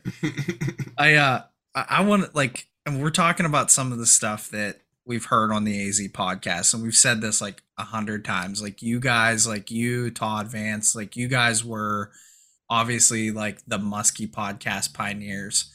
And you know, a lot of us like we've we- we've learned a lot from that podcast and from the three of you guys. And you know, I'm just like some of this like we you know, we kind of talked about this a little bit before like we never get to hear like all these Andy stories, you know what I mean? Like what do you have like any is there any stories that you haven't told in how uh, what is it 400 plus episodes of the AZ podcast like any favorite like fishing stories that that you haven't had a chance to tell yet? That's going to be a really hard one for me to. At at some point, I'm sure I've told just about anything memorable, but We can Let come me- back we can come back well, to that I, I'm, too. I, I I got to sort through six or seven years worth of shows, but I mean, there are just Have You you, know, ever I- told the uh the story? Well, how about well, I probably should have brought it up earlier. But like with your first Ranger, Mhm. you repowered that, didn't you? To like that 115. I did. Yes. Was that the one that had the that's in the has the part in the museum with the reed valve? Oh, okay. So you're gonna have to be somewhat of a, a motorhead to understand this. So, um, so I the 681 Ranger, I got it. it had the 70 horse on it, and the 70 did okay, but the the boat was rated for a 115, and the 70, it took it everything it had to plane it out, but once it planed it out, it did like 33 ish miles an hour which was acceptable speed. But I really wasn't satisfied. I mean, that was that was good. And I just could not find an economically priced. I mean, stuff's expensive. I, I didn't want to buy a motor that was thousands of dollars more than the boat and motor and trailer that I already had. And I stumbled upon a boat. Where was that at? It was, it was, man, I, I keep bringing up the town of Cochranton a lot, but it was south of Cochranton. on Craigslist, and it had it had a 115 uh, Johnson Fast Strike on it, and it was it was a few years newer than than my 681, and I'm like, eh, it's not that unmatched. So I I go down and I'm like, I'm anticipating like my course of action was to buy that boat and motor, bring Just it home, switch the motors, and then resell the boat. Oh, okay. Like, yeah, that was going to be like my my long way there. But I got down there, and you know, it was like a really unmotivated seller. It was it was a younger guy. He was older than me, but he was still younger. And I'm looking at it, and you know, it's a 115, and you know this and that, and I'm here. You know, he fires it up for me, and I'm like, okay. And I say, hey, what would it take for me just to buy this motor? And he's like, oh, I don't really want to mess with it, you know, just like the normal thing. And my selling point was I looked at the capacity plate of that boat and it, it was rated for 110 horse. And I said, Hey, just so you're aware, your your motor combination on this hull is illegal. He's like, It's only five horsepower. I said, 110 is 110, you know, like What's five horses between friends, Andy? Come on. I know, but it was enough for me to to like finagle a deal. And I think it was like, listen, I have a clean 70 horse. Is what you're saying. I, I, it's my leverage. You got to find leverage where, where where there isn't. I leverage it. I said I've got a clean running seventy horse. I said this is what I'm looking to do. I'll pay you like five hundred bucks. I'll take this boat. You got to trust me. I'm going to switch out the motors and I'm going to have it to you the next day. And I said you're going to have five hundred bucks. Your boat's going to be legal and you can sell it. I'm like it's going to run. I promise. I must have been really good at selling stuff that day because he took it. So I hauled this boat up, unbolted the 115, bolted up the 70, took it back to him, came back up here, finished doing the job on the on the uh, on the Ranger, and you know everything was everything was good there. Now I ran I ran the the 115 like through the balance of the summer. It might have been July or something when I did that. And it's just like, it just didn't feel right to me. Like the motor didn't feel like it was right. But I mean, I, I, I, I it'd go like a scalded cat, but it's just, man, it just didn't feel right. Well, you know, I, I kind of get, I get through that year and it's, it's sitting there in the pole barn and I'm, I'm looking at it at the old house. I'm like, ah, I gotta have a reason. Like I just can't tear into this motor, but I gotta have a reason to do it. And I'm I'm looking, and I found out like you can get carbon fiber reeds. It, it was a V4 two stroke. I'm like, I could put carbon fiber. That'll get me kind of closer to that motor to see if there's a problem. So I'm like, I'm just going to go ahead and do it. So I ordered the carbon fiber reeds, and I'm like, I'm going to do the fuel lines and stuff. So I pretty much ripped. Uh, I ripped like the little air box off. I ripped the carburetors off, and I got to get to these reed cages, and they're they're kind of buried in there. And I um, uh, what do you call it? I also did the thermostats.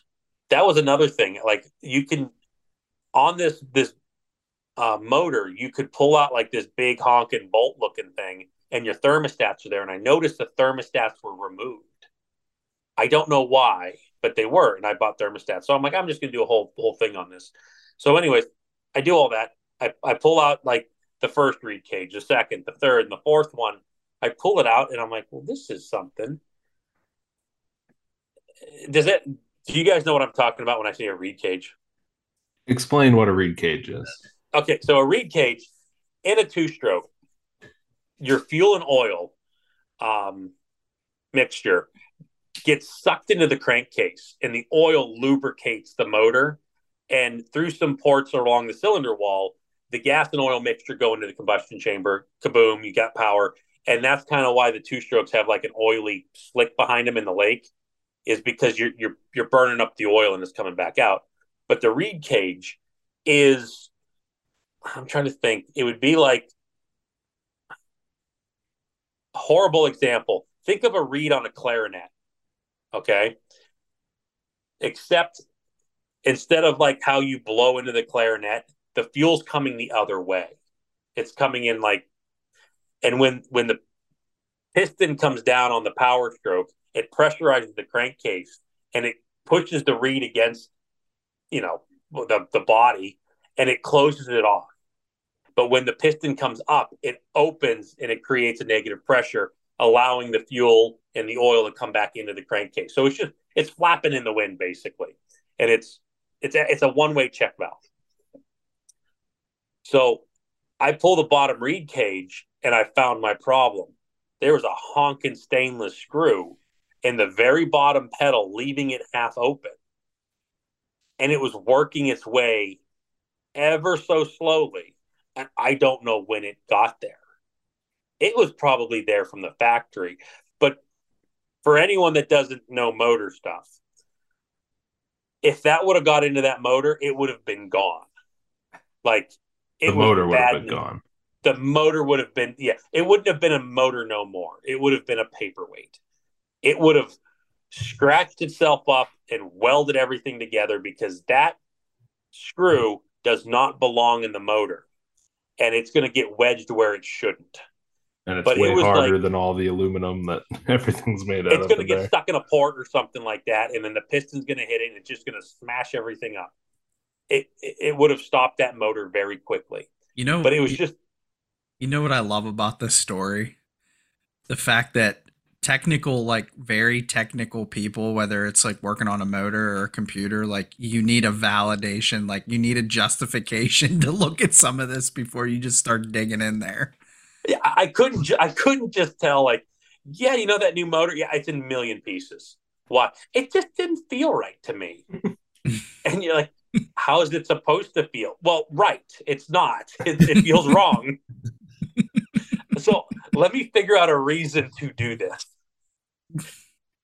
And it, it, to honestly, once I did that, I put the carbon fiber reeds in, and um, they were stainless reeds from the factory. The carbon fibers are lighter, and mm, I don't know, makes millions more horsepower and fuel mileage. But I'm going to tell you what the difference was when I got it all back together, and I took it to the lake the first time. It was like you hit that key and that thing was running. It was idle down smooth. It was right.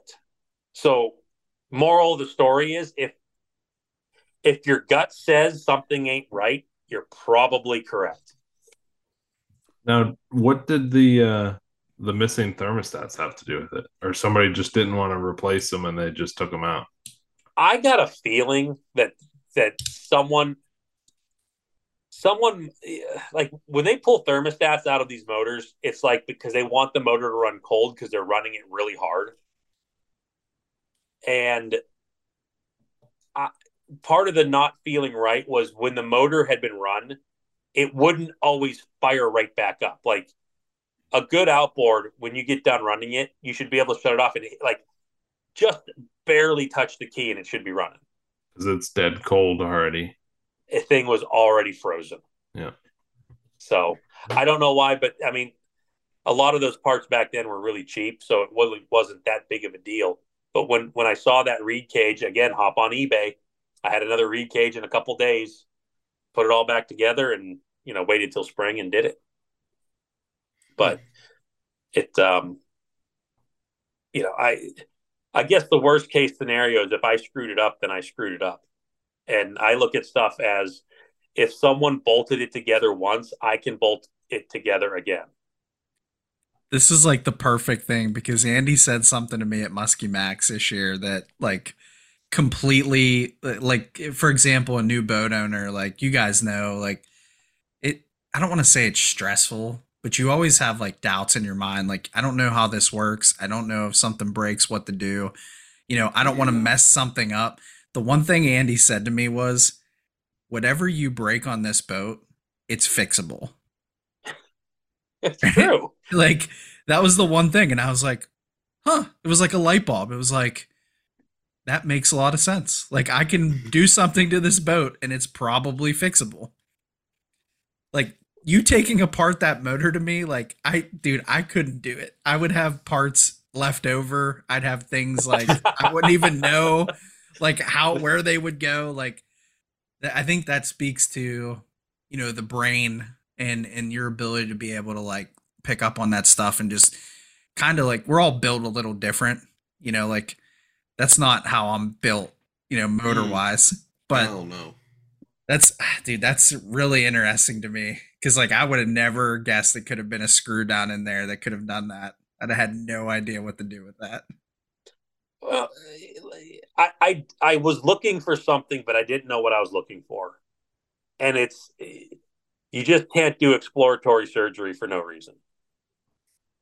So I had to put some carbon fiber reeds in this thing. It's a race boat. There you go. Wham Um, bam. Now what's yeah. your top speed?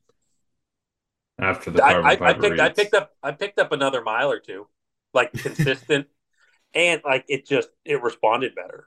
I don't but think I you ever can't- I- said you went from what thirty something with the seventy five to what did you With say? the seventy 50? horse, I was like thirty three, and then I was I was a consistent middle forties. Okay. like a low middle 40s like 44 and um but i can't say what the carbon fibers did because i didn't have a clean reed cage with the stainless right. so i mean i i basically i was running on like three and a half cylinders that's kind of what it felt like and uh and then you know everything was running good and you know after after you get it all put back together. But it's just Screw like it, it blows my mind that you're like there's something wrong here. You know what i mean? Like that's the other part of this that that's crazy. Like owen would you have any idea? Like if you were out there and your motor was doing would you have any idea? Zero. Like absolutely zero. And I've tried, like I try to pay attention and it's just one of those things. The only thing that gives me a little bit of hope is you know, you read a little bit of Dick Pearson and apparently he was the same way. And he would go out into the middle of the Canadian wilderness for weeks on end and he had zero mechanical uh you know inclination i don't know how he ended up doing it but like that type of story keeps me going and another thing I have to say is that's one of the reasons why I like to fish Canadohta Lake because if Can I always break get down, back. if I break down, I could swim back. hmm you You can't can swim just your swim your boat pontoon to back shore. I Yeah. could, Yeah. I could go take the slide down. Yeah. Yeah. yeah you go to the frog pond That's right. exactly. Get, have a little mai tai. Great I'm the- pina coladas. You're hearing Andy, the engineering mind, and then we'll flip the script. I sat at a launch ramp for 45 minutes trying to start my motor with the kill switch off, cussing at the motor because I'm like, this Oh, damn oh my new gosh, I have motor. a kill It's switch one year story. old. It's one year old. It's broke. all- And then I'm like, oh wait. And then like nobody No, saw that. I just so- casually backed out of the launch, wiped the sweat off last my year- head.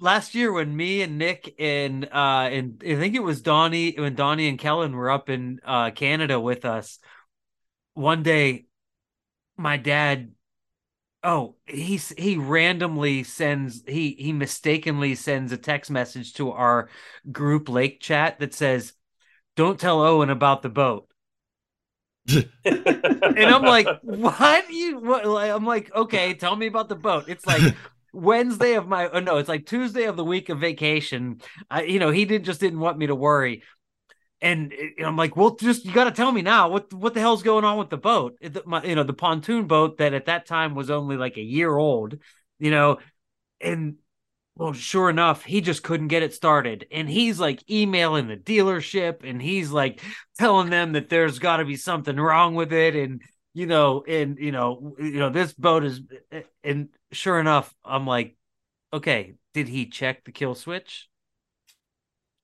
And sure enough, Problem solved. Nope. I'm talking they stewed about this for like 3 or 4 days as a group because they couldn't figure out how to how to get the boat started and they didn't want to ruin my vacation by telling me. and it was the let's, let's goddamn keep kill this switch. a secret and we're gonna go and put a lot of effort behind the scenes to figure this one out I mean, uh, it would, uh, yeah. So from now on, like from then on, my very first thought is when something is wrong with my outboard, okay, is the kill switch engaged? And that's where the limit is for me now, because that's the only problem I've had to solve. So be if I ever have an issue and it's not the kill switch, I'm fucked. Because I'm not gonna know what to do now. That's Yeah. it. Yeah, You just un- you just, yeah yeah.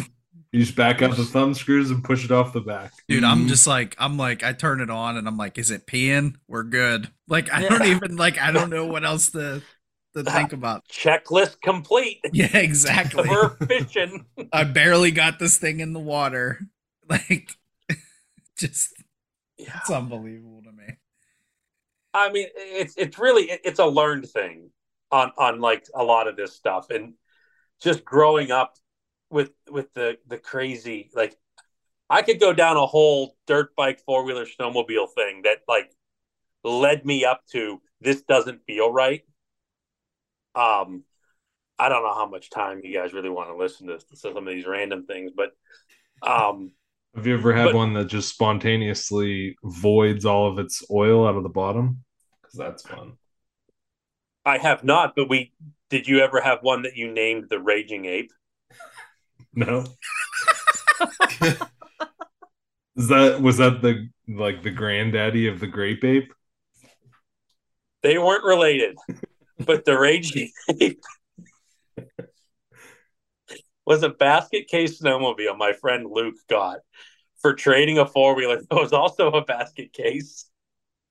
He brought it over. You know, we, we were young. We were probably seniors in high school, you know, maybe 18, 19. I don't even know. it just- And was it made out of parts from like four different model years put together? not quite, but it was about to be.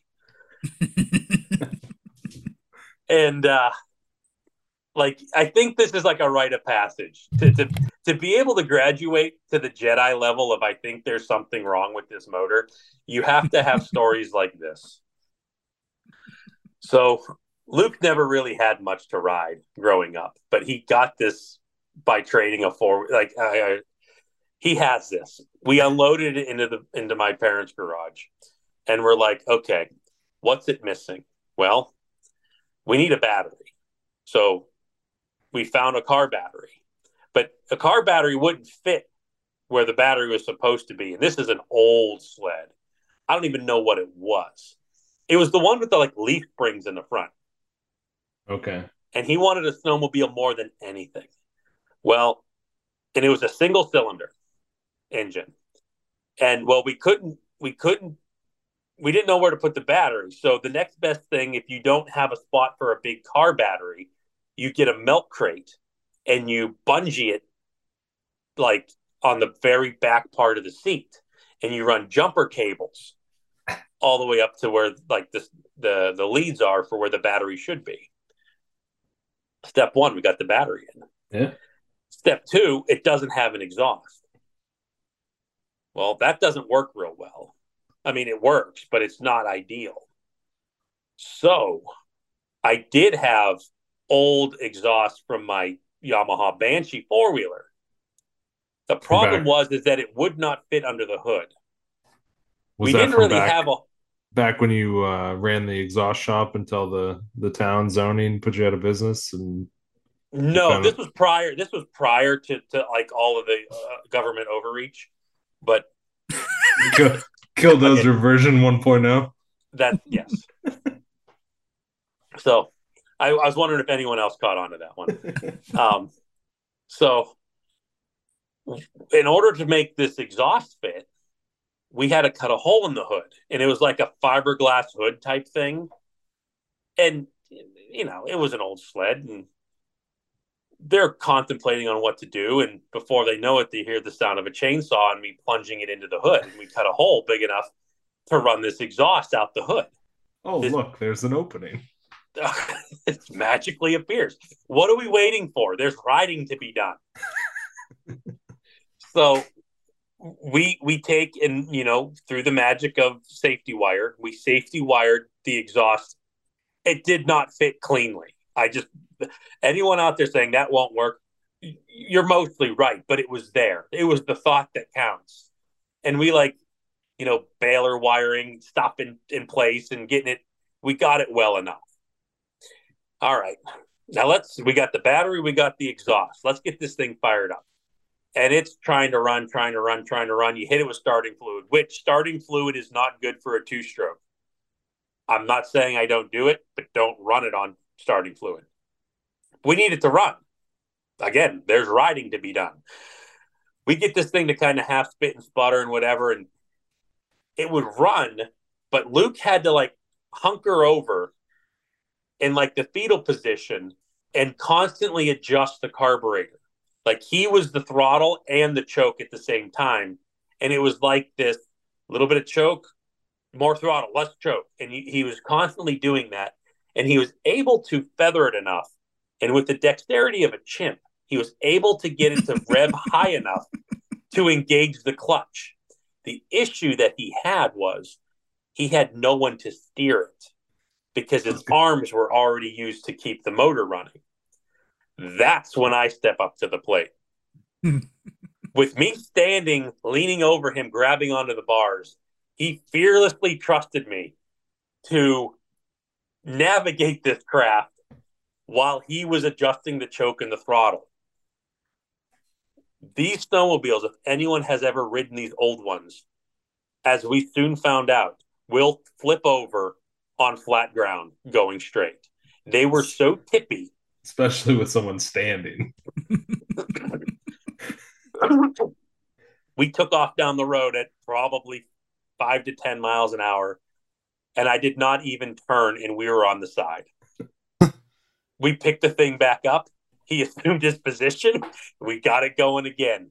We started going pretty good to where I would say we were riding a snowmobile now until we tipped over again. The battery fell out of the crate and hit him in the head. Oh man. that was the end of our ride. And the raging ape was no more. It was put to rest. she, she burned bright, but not long. That's all that matters is I have the story Oh, of the raging ape.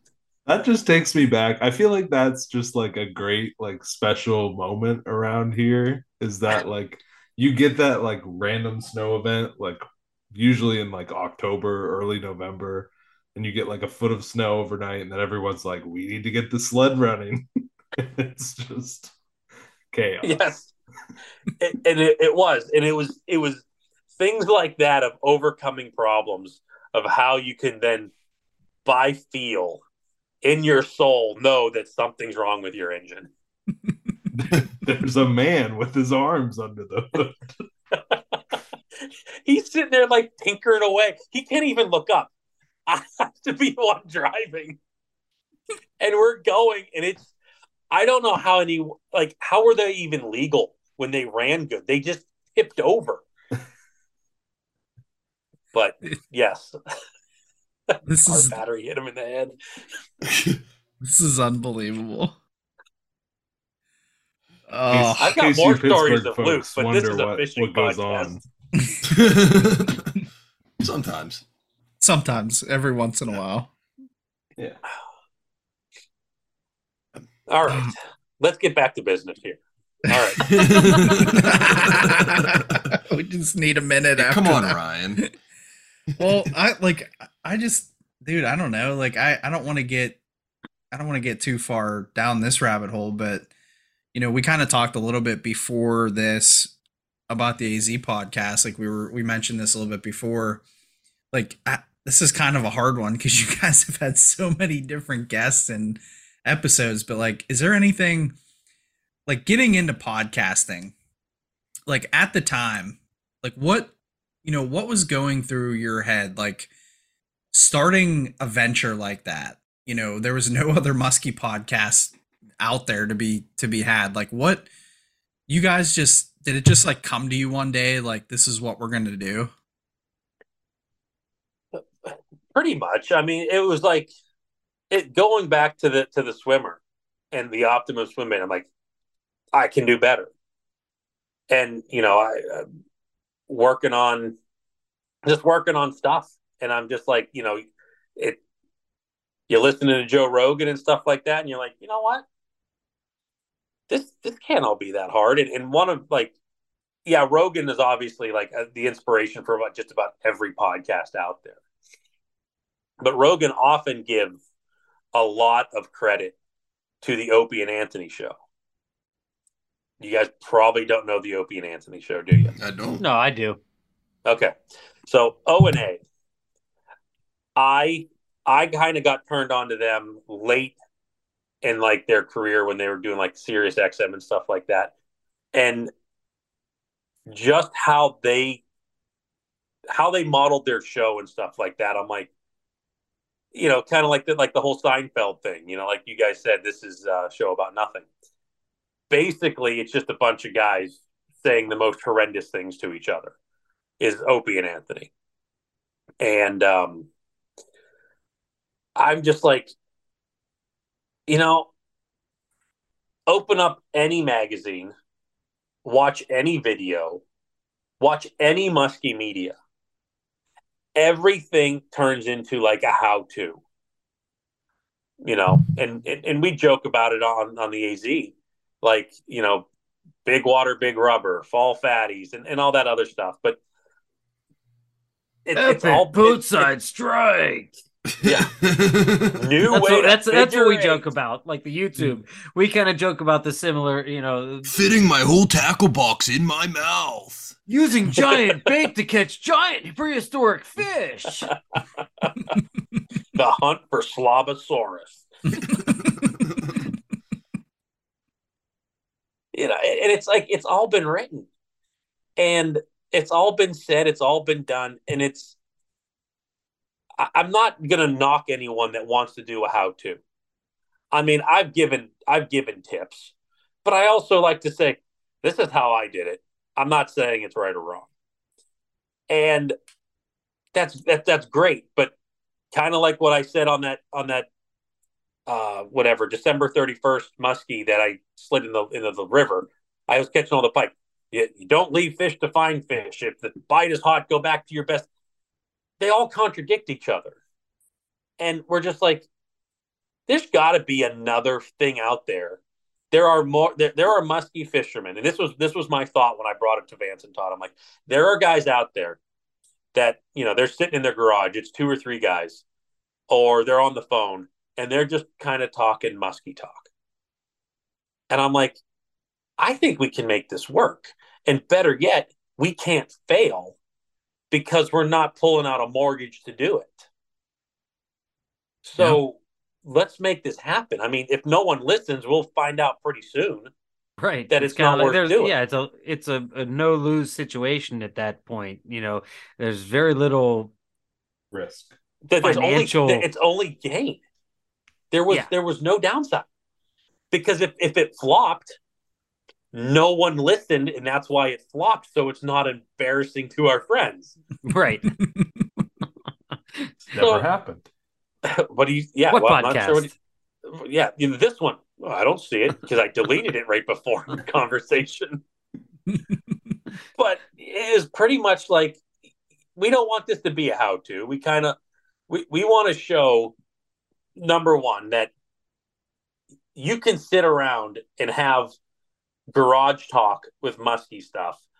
And I, you know, I still do it. Like when you get into a good podcast, it feels like you're in the room and you almost like want to talk to the radio. Right. Mm-hmm. And, and like, like we can cultivate that. And, you know, if it was a single person podcast, that's, that's hard to do, to do like a monologue.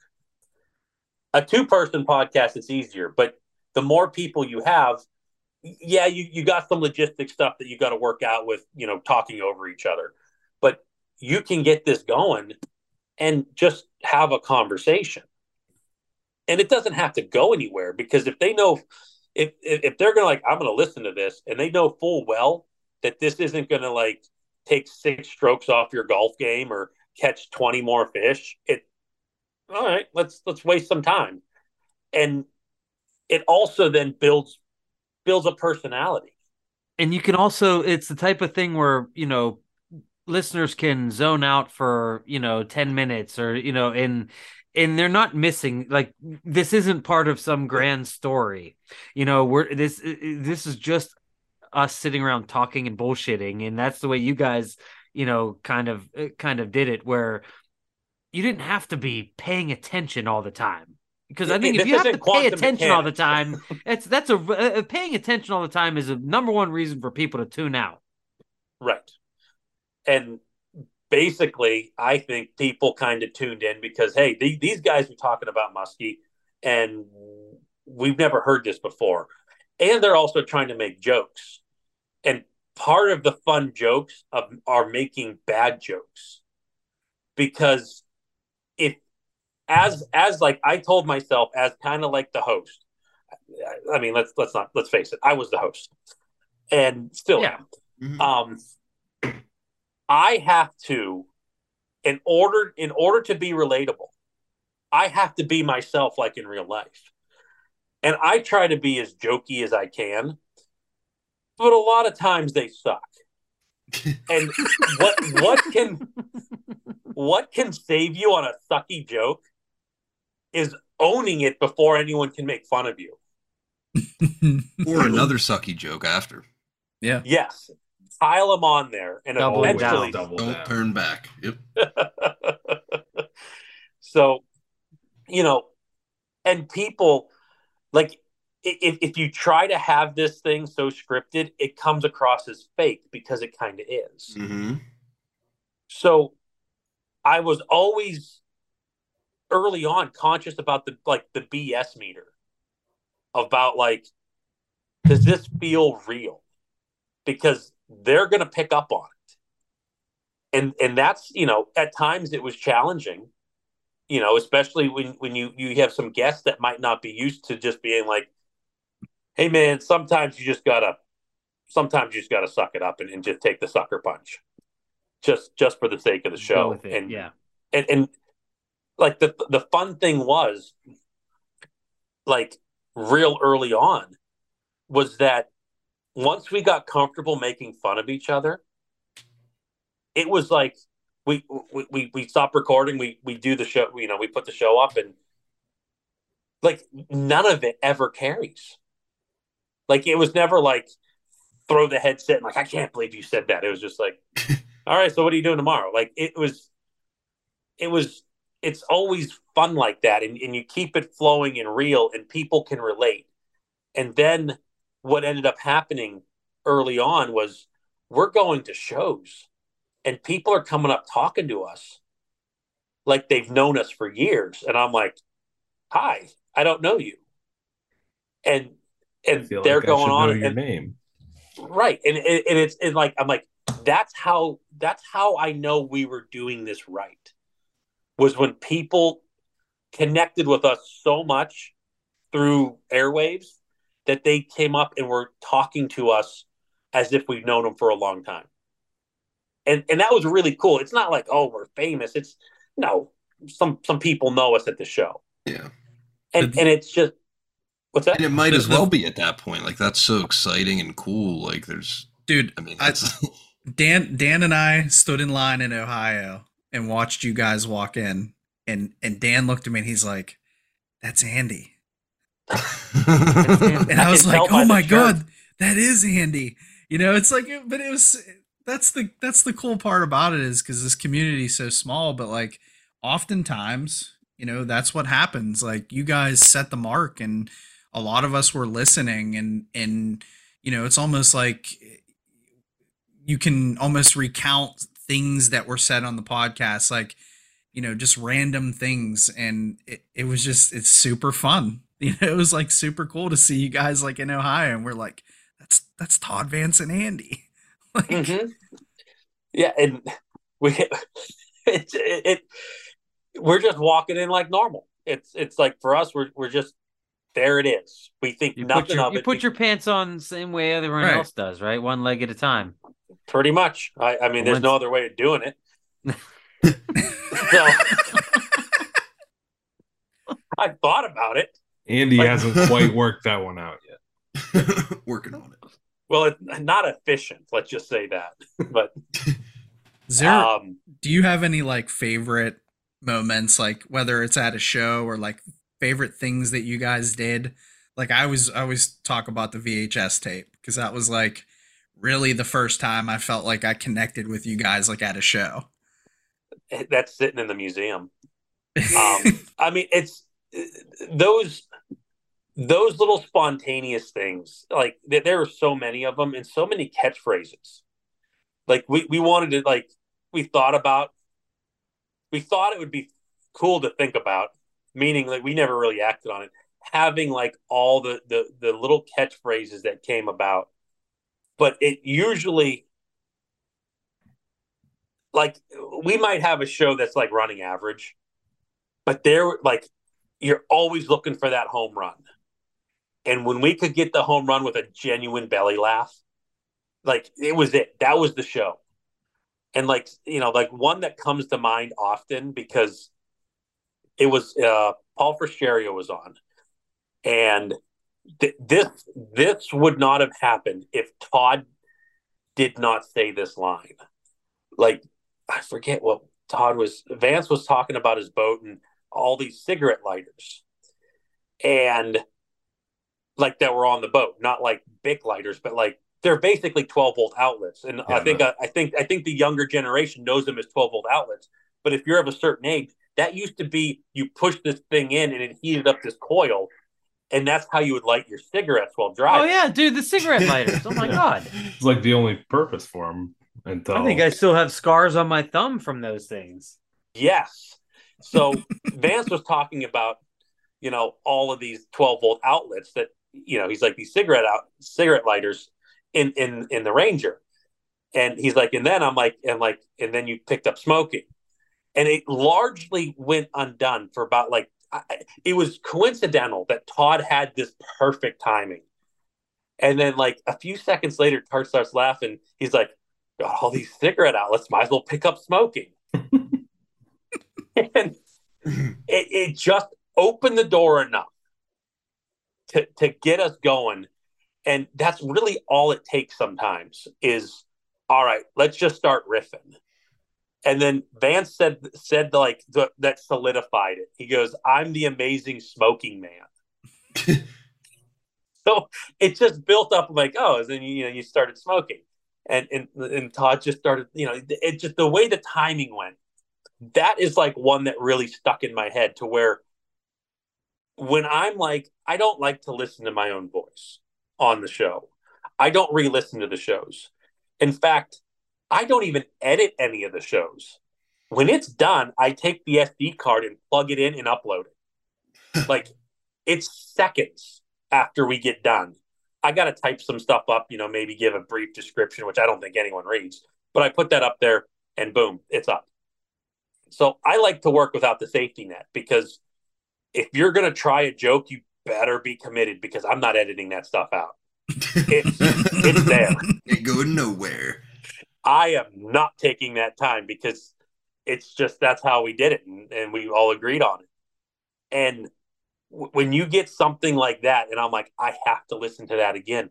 And sometimes I look at the mixer and, and I have this um, this little minute counter on it. I will write that down, and I'm like, I got to listen to how this played out again, and I'll listen to it, and I will then like if I think it's good, like my wife has never listened to any of the shows. I'd be like, I need you to listen to this right now. And to to see if it was as funny as I thought it was. So like those moments are like those are like what I cherish out of out of the, the AZ podcast. When we talked about another one that comes to mind is the Chicago show that we went to. I forget what year that was. 16, 17, 18 and um, oh, what was that guy's name? Sergio. Everywhere we went in that hotel, Sergio was there. That was, I mean, there was just so much cool stuff that happened in the story of us going to the Chicago show. That was The the, one where you guys were like next to the knockoff Supernaturals or whatever. Yeah, we were, yeah, he had a better booth location than us. We were put in like this dark, damp corner, and he was like, as soon as you walk in, and you know, like the joke was on him. He didn't sell any to where he, to the point to where he took them all to like the swap meet to try to dump them. And I know we we beat this one to death on our on our show, but like some sides didn't even have epoxy on them. Like I just, oops, I forgot. Wow. Uh, but yeah, I mean, the, the recap on that show, that was another good one that I just like. Vance called me when we were driving back. I went into Terminator mode driving back because he had to pee, but he wouldn't tell me just how badly he had to pee. So I just kept going by all these exits. like we finally like okay let's pull off here and we stop and it was like a mom and pop gas station and no one was there and it was it was locked and no lights were on so he's like finally you pull over i've been had to pee for the last hour and it's locked and you know he just pees around the back and stuff like that but he said that i went terminator mode. And i'm like mm-hmm. you got to tell me when you got to go. I I'm, you know it's not my fault. Can't read your mind. right. You know just like like those little things that that stick out that those are those are great. And i i think maybe some of the ones that i think are just normal in passing some people are like they they hook into them and like this is me. This happened to me and it's just it's it's neat to be able to connect with people that you don't know if they're listening or not but they are and they're relating Mhm. Yeah, that's a super cool part about it. You know, just a lot of random things. Like even you telling the story about your kids in the boat playing with the lures. I like I remember that one specifically because we were driving home from Florida and that was like the first one that Deanna listened to. And we were just like Mhm. Cracking up laughing. But a lot of that stuff was so relatable and, and it is relatable. Like that's that's what made your podcast so great. You know, it just it allowed all of us to be able to connect and still connect with you guys on that relatable, you know, plane and and still get, you know, some of the expertise and some of the knowledge and things like that. So it was cool. I was just curious, you know, you had any favorite moments and I think that one was that was a that was a well answered. well, well, yeah, like that one you were talking about the kids in the boat. Didn't like guys don't put these like don't hook each other, and I Yes. turn around and like there's a hook in the hair of my Yes. daughter or something Yes, like that. that was exactly it. A Like, hundred there's a percent. bait hanging there. Yep. Yep. That Someone was it. didn't Turn my follow back. directions. Yeah, like like I dropped something, I bent over, picked up, came back up, and there's a bait hanging in her hair. yeah. Yeah, it's just so relatable though, because that stuff happens, you know. It's like Some of that Uh, stuff is so so cartoonish. It's just like this only hap- this only happens in cartoons. But Yeah. no, it's it's I like You know, it. a lot of it's like the soundtrack of like so many of our road trips. That's the funny part. Like our drives to Erie and Chautauqua, and I mean, Mhm. that's all. It's like our soundtrack, literally. Like, Well, Like- that's that's good. I mean, I, I I- I like that you know to hear that people are enjoying enjoying Mhm. the shows and stuff, and you know we've even just this year we've had people like we just found your podcast and we're starting from number one, and I'm like, God, that Oh, boy.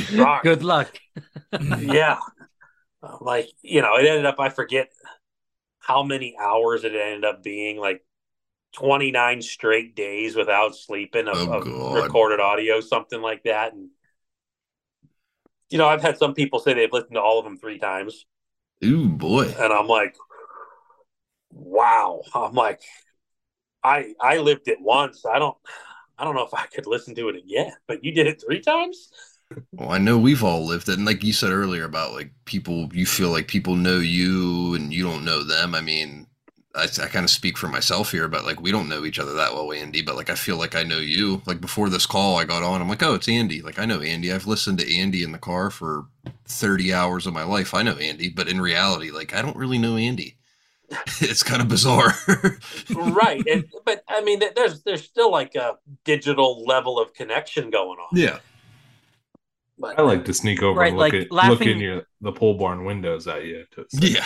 to really get the Mhm. yeah to, to Well, get to know me yeah. I felt like I, uh, uh, I think when we had Todd on, like there was a a- some there was something said, and it was a joke about you know Andy not like it was something about spicy food or something, and, and I felt like I laughed at something, or maybe I even made the joke, like it was kind of like I knew you didn't like. I forget what it was. It was either like spicy food or traveling far. One of those two He- he things. well, you're, you're correct with both of those so That, well, that's what I mean. Like, I can't remember which one it was, and I felt like I kind of laughed at what might have been an inside joke, but but it but it was obviously on your podcast, so I knew it for a reason. Do you know what I mean? right yeah yeah you, you have you have deeper knowledge than just what's on the surface Right, Um, which I didn't really know why I knew that. Like it, it was like, oh wait, Andy doesn't like spicy food. Like, Right. But yeah, I mean, I why do I constantly why do I get- know that? because they pound on me all the time for it. They're like, "Can you believe he goes to the restaurant and orders a burger plain?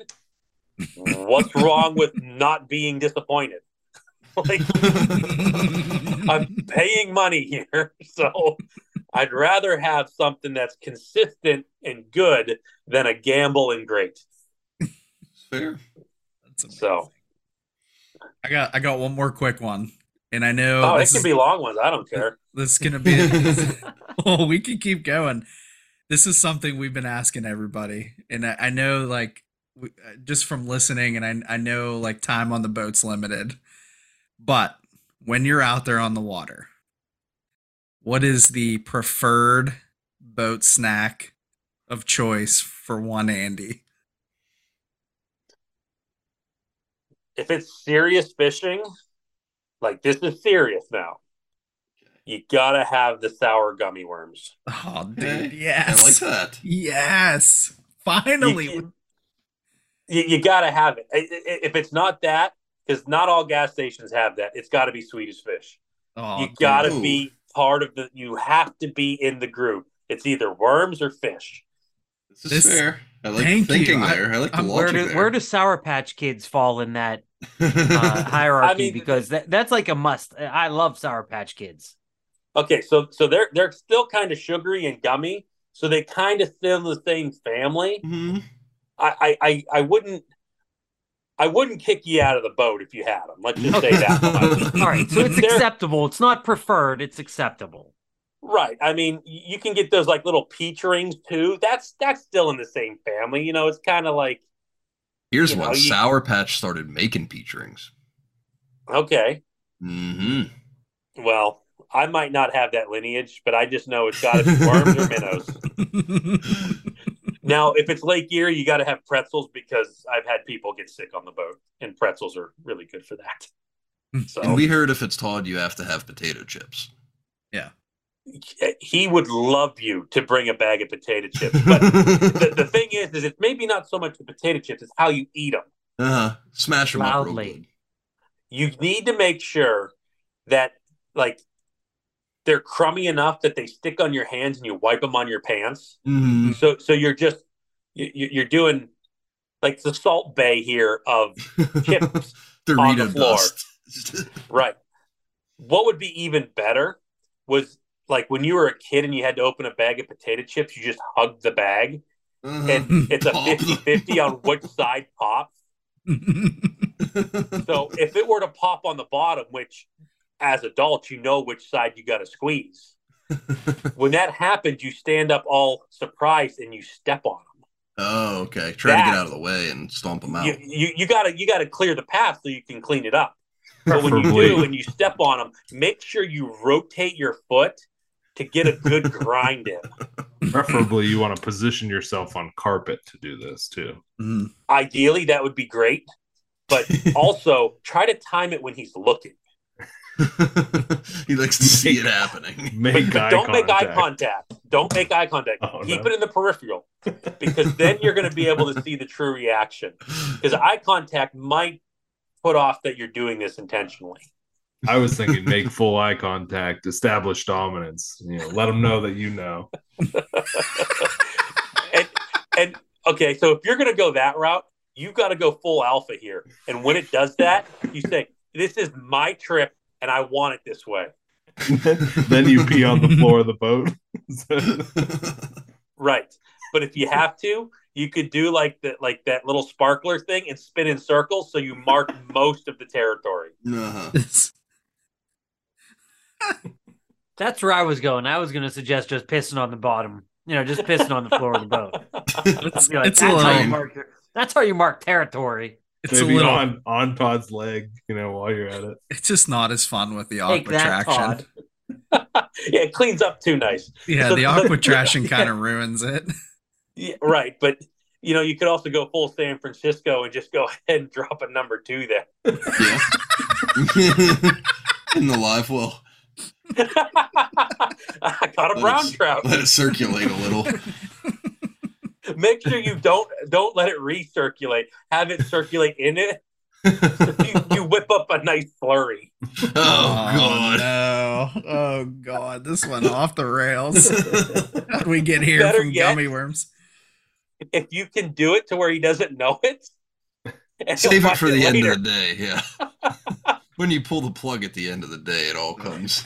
Oh. Oops. Hope, hopefully, it like comes out a little bit, then stops. And the first thought is, is you got to clear it with your finger. Oh, God. oh, the enema. Boat plug enema. Oh, See, man. I bet you, I bet you this exact scenario is why the newest Rangers have uh, automatic drain plugs. They're just little I- toggles on the dash. Mhm.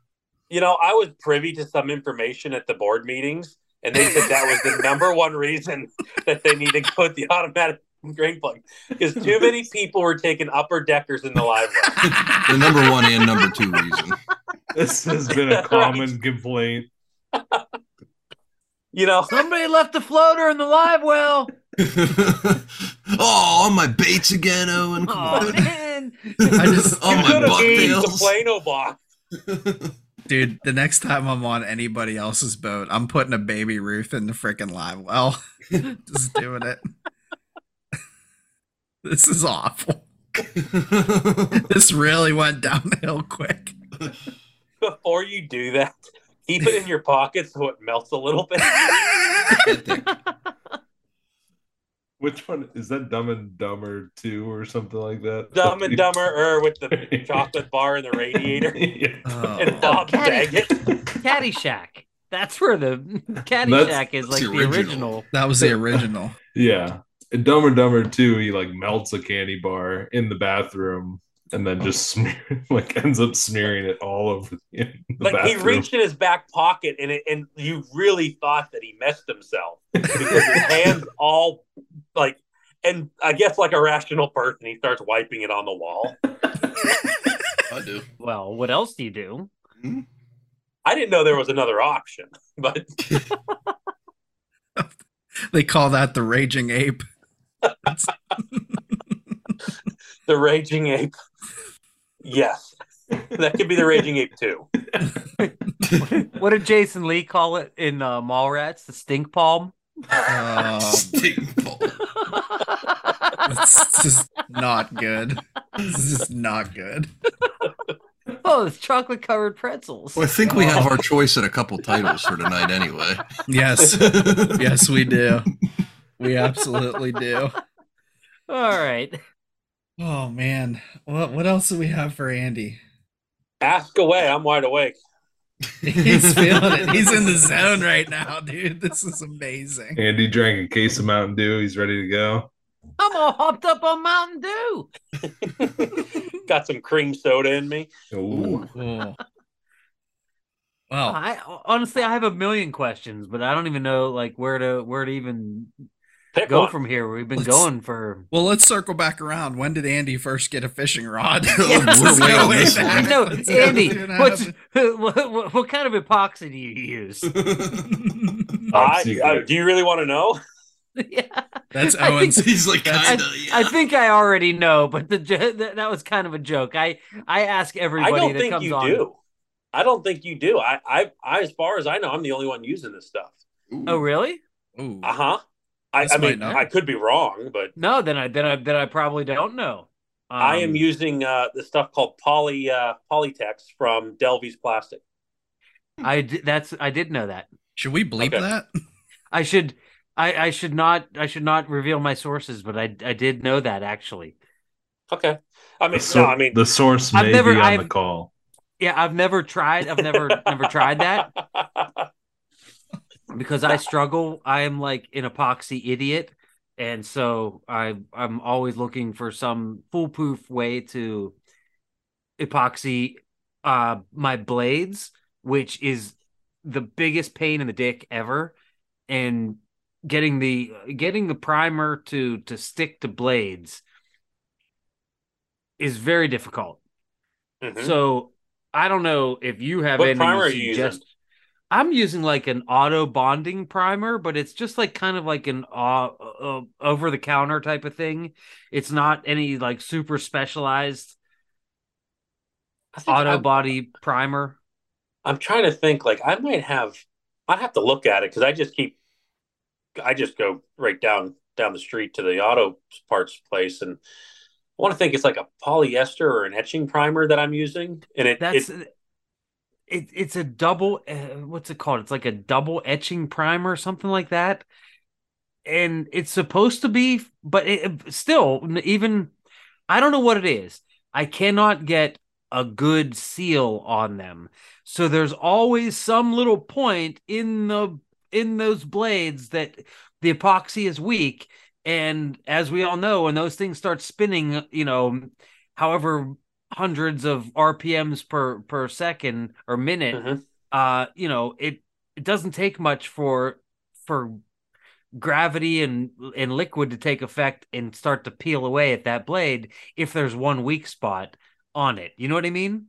Yeah, typically when I see paint failing on blades, it's because the blades clink each other and you get little chips, and eventually it just. I mean, Delaminates the whole you're thing. you're not gonna. I don't. I think no, no matter what you do, you're not gonna win that battle. No, I think that's I think that's totally normal. What I seem to have a problem with is if there's that little weak spot in the blade, if the primer underneath hasn't properly bonded to the metal blade, it will actually like peel away. Are, then you're just left with are, bare are you metal. painting steel blades, or are you trying to go over like a nickel or a, a brass blade? It's a it's an unfinished brass blade. Can you get steel blades? I th- yeah, I think so. I would say that um, I, I I'm not speaking from a great point of experience, but for a hundred years they've been painting steel on cars, and it sticks pretty good. Okay. I I would venture to say like a brass or something like that, or a something that might have a uh, like a coating on it, like a, like a flash nickel or whatever, might not be the best to adhere. That's what that those etching primers probably might not be etching brass too. Yeah, I mean, if you had if you had a nice steel steel blade, you know, you just maybe hit it with like a purple or a brown Scotch Brite, clean it up, wipe it off real good, and spray it. I bet you that primer is going to bite right in. Okay. All right. I'd give- I mean, Yeah. I'd give see that a the shot. I wheels mean- turning on Owen already. Yeah, no, absolutely. It's in and that's something that I've I've been told that kind of prepping it with certain chemicals, but I've gotten a million different kind of random suggestions on, oh, if you soak it in this, if you soak it in that before it'll bond. But I you know, I never really thought about just roughing it up with steel wool. And Yeah. I- so, I mean, if the primer doesn't want to stick to brass, it doesn't matter how much you clean it or how much you scratch it. Mm. It's not going to stick to it. I like I what kind of comes to my mind right now is like the hurdles that Ford had to go through for their aluminum body trucks. Like it's it's a different it's a different metal, it's a different way to paint it. okay. So I mean, I would I mean if you can get the same blades and steel, go buy a 25 pack and go paint them up See, and I run don't 'em. think any nobody makes an unfinished steel. Everyone makes a nickeled steel, but in, in where I get my blades from is is is the national, you know the the national supplier of blades.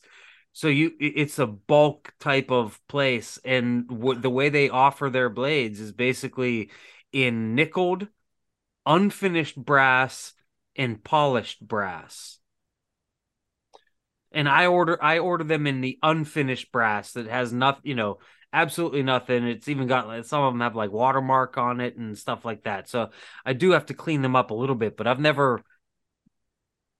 I don't know. I've, I've, I so like a couple things that might come to come to my mind right now is um number one is that nickel blade is it a steel blade that's that's that's like electroplated nickel yes, I believe so. if that's the case you might be able to get someone on the phone i wouldn't do email because you don't really get good answers through email say hey, I'm trying to do this with with your guys' blades. Is there any chance I can get some steel blades prior to the nickel process? these folks are really good. I've talked to them on a number of occasions. Like I've I, I so I think I can probably call them and and and ask them. Um, you know, it's not it's not to the point where I'm just like it's I'm just like the randomly ordering stuff. Like I I have talked to people there. So I do think that's that's certainly a possibility. But when I go on the website, like they, you know, they don't you know, their their offered finishes are very very limited. Yeah, I mean, I, the way I see it is working in the metal industry. If I don't have to put an additional finish on and a customer wants it just out of the press, if they're not like a gigantic corporation, they'll be like, "Yeah, we can throw some in an envelope," you know, and they they might even say, "Hey, we'll we'll send you ten or 20. You, you never know. Yeah. But I mean, worst case scenario after that, you might just have to say, I'm going to get my own stamping stuff. And, you know, if you could get one that is clean, even if it was a nickel one and you polished all the nickel off to get to the steel just to try it, there's got to be unfinished steel blades, even if they're not the blades that you're using, just to try it. So, so I'm just I just put up the website here, and the the finished offerings are plain brass, polished brass, polished brass lacquered, nickeled, and then painted one side and painted two sides. So those are the and like I said, this is the a national. I can't imagine many other places other than this place. You know, this is a, a high level volume type of place. If if it's a steel blade that's going to get nickeled or a steel blade that's going to get painted, it had to come out of the stamping, you know, the the the dies as plain steel. So there's an additional process to get it to that. I would see if you could try to intercept it, or worst case, buy painted and just leave them in lacquer thinner overnight, and then try try doing your own. Okay. And then and then you'll know. And then you just got to sweet talk them into selling you some that you know aren't finished. Yeah, that's a good point. Uh, maybe they could send me sell me if if they're painting them. You know, maybe they can sell me some that are pre-painted. Yeah, just pre or pre-primed, so to speak. Or uh, if it's painted and their paint is good, you could just paint over top of theirs. Just paint them white. Uh, just yeah, but getting but getting them painted is so much more expensive. Like you're How talking almost doubling the price of blades from a just a regular plain brass. Oh no, you're yeah, you you're doubling the price. Uh, are we talking about a couple bucks? No. Like you're talking about you know, in blades, you're talking about I mean, you're uh, cost per thousand.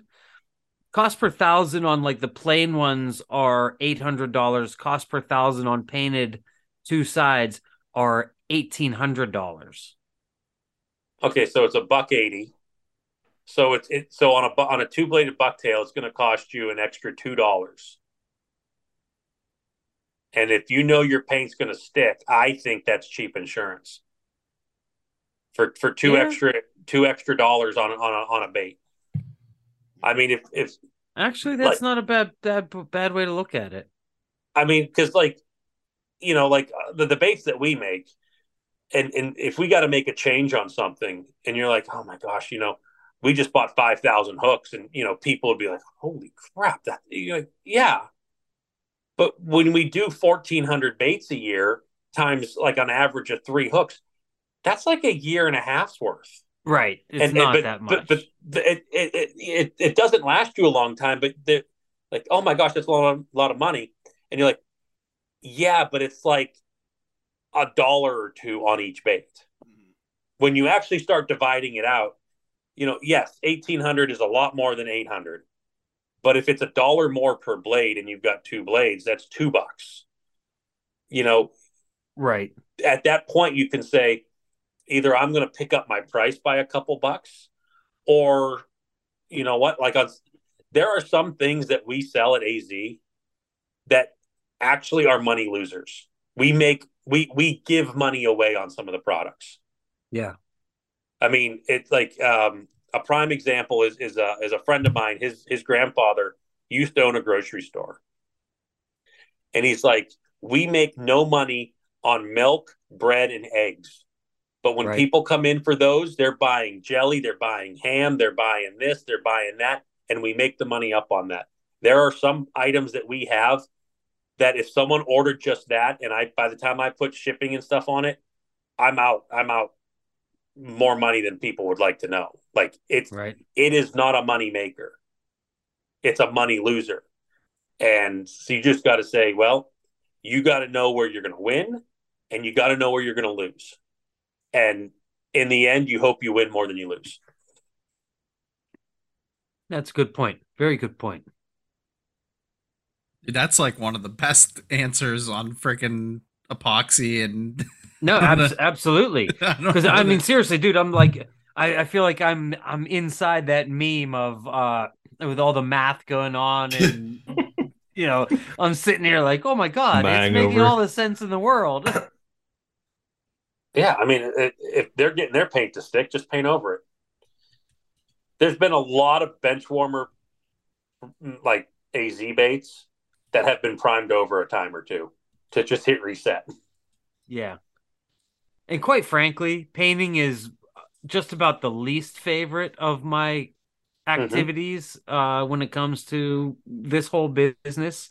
So it's not something that i would mind cutting out a good a good portion of but who knows? We'll see. And, and- and some of that stuff like like okay so if you're going to get a painted bait uh, blade i don't know let's just say it's pick whatever color you want. Sometimes it's easier to use what's already given to you than trying to like like reinvent the wheel you're like Right. hey this is going to be really neat i'm going to get a white blade but what i'm going to do is i'm just going to go ahead hit a little yellow hit a little green put a black stripe or two hit it with a gold scale and you basically use their white as your primer. And it, so, like, instead of just saying, I'm going to flip over the, the game board here and redo everything, find something and utilize it. And that, and that's uh, like a lot of the paint patterns. I'm just going to speak for myself, but I'm sure everyone else is. There are a lot of our baits that use the same colors in the same color step, but it's the last two or three colors that change it completely. And you know, there are like when I'm like, oh, it's perch day, and I go and do a hundred or two hundred perch in a row, it gets sucky. But if I could have something already half done that someone else already did, and you bought it, that makes that one dollar less per blade less of a hindrance because you're like, what would it have cost me to to get these things clean and get the white down? right There's a dollar Get- value to, to it. clean it's them not prime them get the white down it, it might Yeah. not be a dollar it might be three dollars worth of your time and you just got it for an extra buck that might be a like a net win yeah man, this so is this is great business talk So, right wh- now. so we went from baby ruth upper deckers to right to, to actual talk actual talk about business and How and dare you guys bring this back into a serious conversation? But, uh, what what what does one of our one of what did one of our reviews say? Like a great combination Boyish of humor. boyish humor and actual information. and Might as well say tacks. like dick and fart jokes and You might learn info. that's right solving the world's politics and Taking And- upper deckers. Bathroom humor. Oh man, that was good. What else have we got? I got about another two hours of rubber questions. We didn't even hit that, but we'll save that for maybe another round.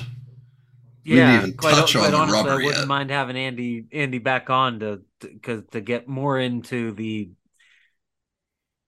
minutia, really about. Uh, uh, honestly, there's. I mean, shit. I, j- I have a million other questions for Andy. You know, I, I really do. i'm ready when you are He's, He's like fire up. away. He's like i mean firing Okay. like, you, like you're like retiring and i'm like i'm here No, so- okay. so let me ask you: When I bought my first Raptor, it was a six-inch Raptor, and I was, a, and this is you know early on in my musky career, so to speak. I wasn't, I didn't really have a ton of different baits, but when I bought it and it had the screw eye screwed in with no split ring and the hook attached to the screw eye. And I was Mhm. like, well, what happens if I have to cut this thing off? Is that your question? Yeah. Like, Okay. I didn't Like, know if I- there was more. I- I didn't want to be rude. no, no, no, no. Um, It was no, it was like kind of like I I don't know. Is there a reason why that hook is directly to the screw eye as opposed to adding a split ring in the middle there? Absolutely.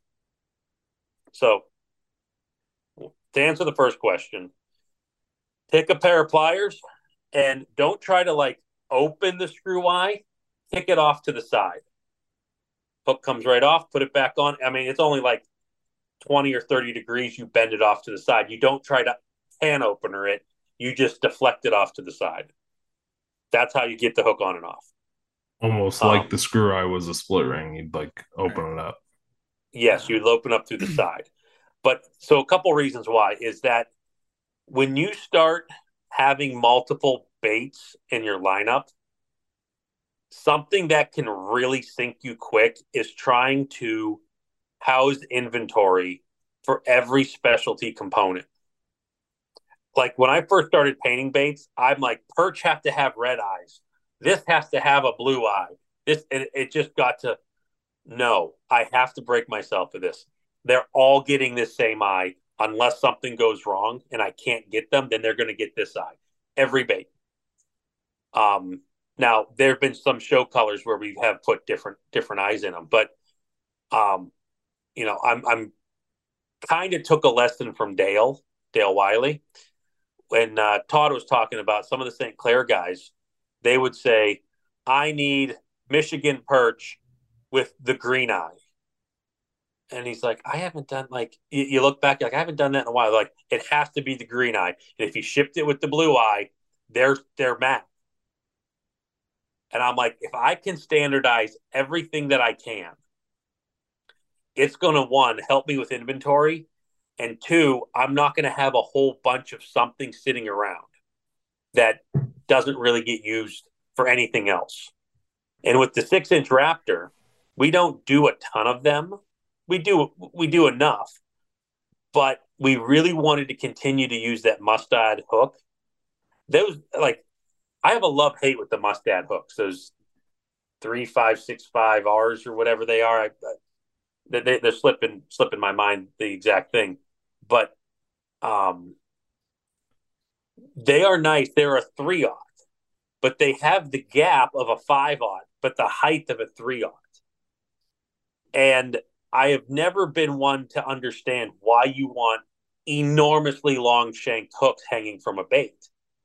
The fish is hitting the bait. The fish is not hitting the hook. If you can have the hook up tight, it's going to be a better chance that that hook gets in the fish's mouth. So we tried to standardize that three aught.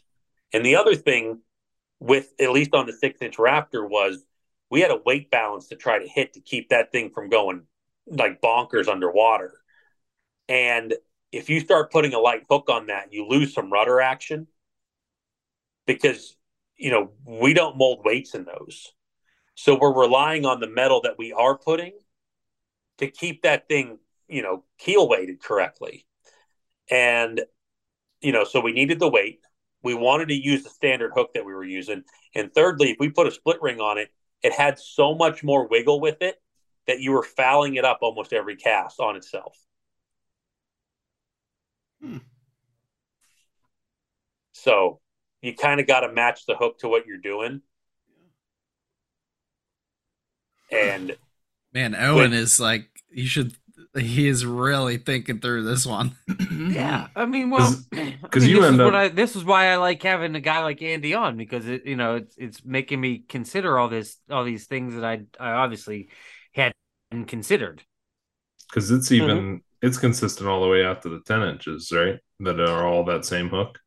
they're they're all that same hook and and you know there, there has been some from internal some grumbling that the 10 inch soft tail has the same amount of hook area as the six inch and that's and that's true the six inch like the six inch bait has a lot of hook for the bait Right. it well, does. I noticed immediately I caught a fish on an eight inch soft-tail raptor and I had to cut the front hook and I didn't have one of the short shank hooks. And I didn't honestly at that time I didn't know that there was a difference. And I put on a one of my regular trebles and that I thought was about the same size and it just kept getting hook, hung up.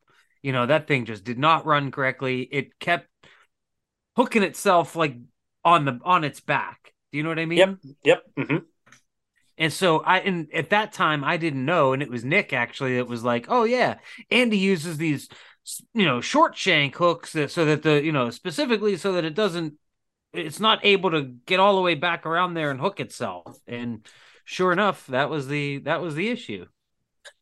I, I've had, you know, we, we don't get a lot of complaints from from baits not running. Uh, I'm, I'm I'm not going to say we don't get any, but you know, a lot of like this one time, I got like this guy, and he was telling me this thing isn't running good, and this and that, and whatever. And I'm like, man, send me a picture. And he had switched out the hooks and the split rings to the like the Wolverine, and like they were just like bound up in there. And I mean, I'm I'm a tinkerer, and I'm like, oh, I'm to make things better. Man, I'm nothing wrong with those Wolverine split rings, those triple wraps. If it doesn't let the hook swing freely, it's causing you problems. Yep. And um, so it, it's one of those. It's like, you know, I, I get a lot of people asking, "What leader do you use?" I'm like, it doesn't matter to me. And you know, but on the flip side, it kind of does matter to me which hooks you're using because you start switching things out. And you know, there are people that are like, I know these hooks came on. This thing runs this way. I wanted to do something different, so I'm going to put this honking hook on the front, knowing full well that I'm changing how it runs, but I'm trying to have it do something different. Right. So you can you can tinker with a bait just by switching out the hooks. Most people know that, but you know there are things like our six inch soft tail. It it has another completely different hook, which turned into a unicorn hook, and then it was like us trying to track it down. It's just like the last three years on, hooks has been really hard. People like the the manufacturers cutting out like different different um, model lines of hooks and now we're struggling to find this and that and you know we had to go to a lighter gauge hook because they got rid of our normal mustads and i think i bought six seven thousand of those seven a lot of them They're Yeah, I remember what out was that? That was was that last year that yep those things went out, and uh, that's thankfully as a bucktails, that's not something I necessarily I can use a longer shanked hook without any problem. But yeah, I mean, I I know a lot of guys were griping that those things were gone, and and here's Andy on the podcast being like, "Oh, I bought." Eight thousand of them, and, and I'm sure Sorry, every other everyone. lure maker that that's out there listening to it was like, "Damn it, Andy!" Well i mean eh, like yeah i i i talked about that freely because you know i think Because you got them, well i, I got them Come and get him. i mean got them. Eh, eh, if if you got them you got to brag mm. Yeah. and then while everyone else is struggling, I'm over here getting rich. So There that's how this works. But like like Scrooge McDuck swim doing backflips into that money pools bit of there, cash. I was thinking. Rumor that's- has it Andy- that- Andy throws a mustad off the bridge every time he goes over. Just throws one out the window just because he can. He because I know 7,000. someone's crying. It's like Uh-huh. that, that old littering thing with the Native American in the tear in the garbage.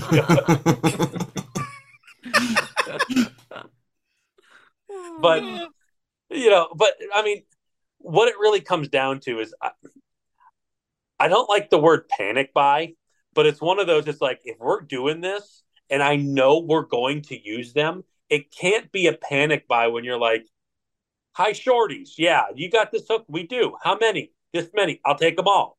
Like it's pretty easy.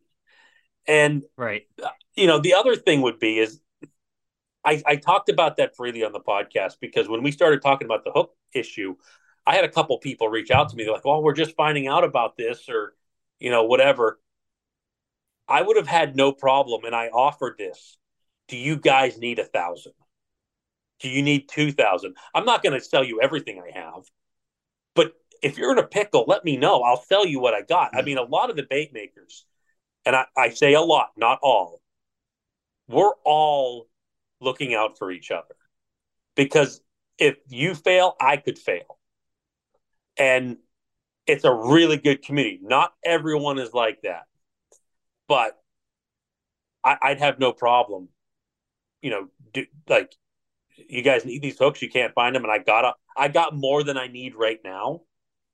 Yeah, I'll sell it because I'll probably find something in the next nine months.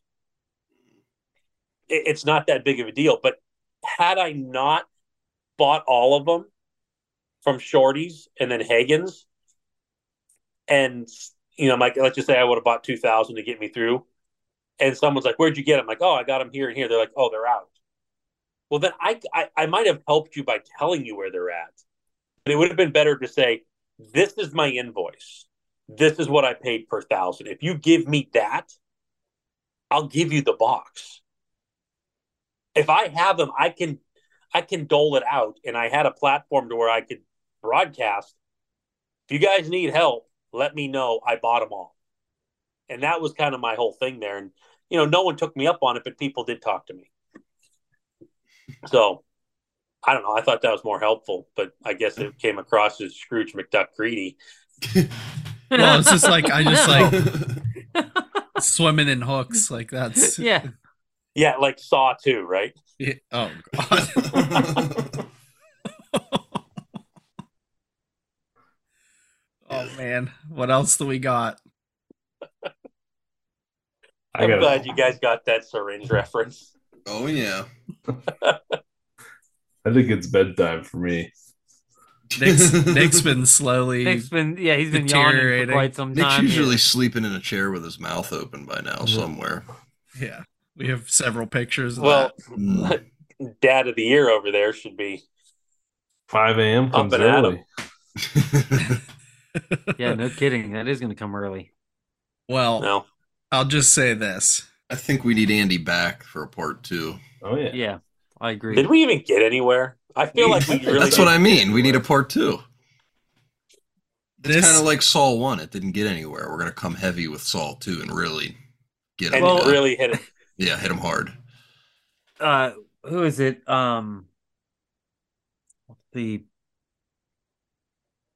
the uh, the Canadian Muskie podcast. Ugly Pike. Ugly Pike. They they split their podcasts up into part one and part two. And like each one is about an hour.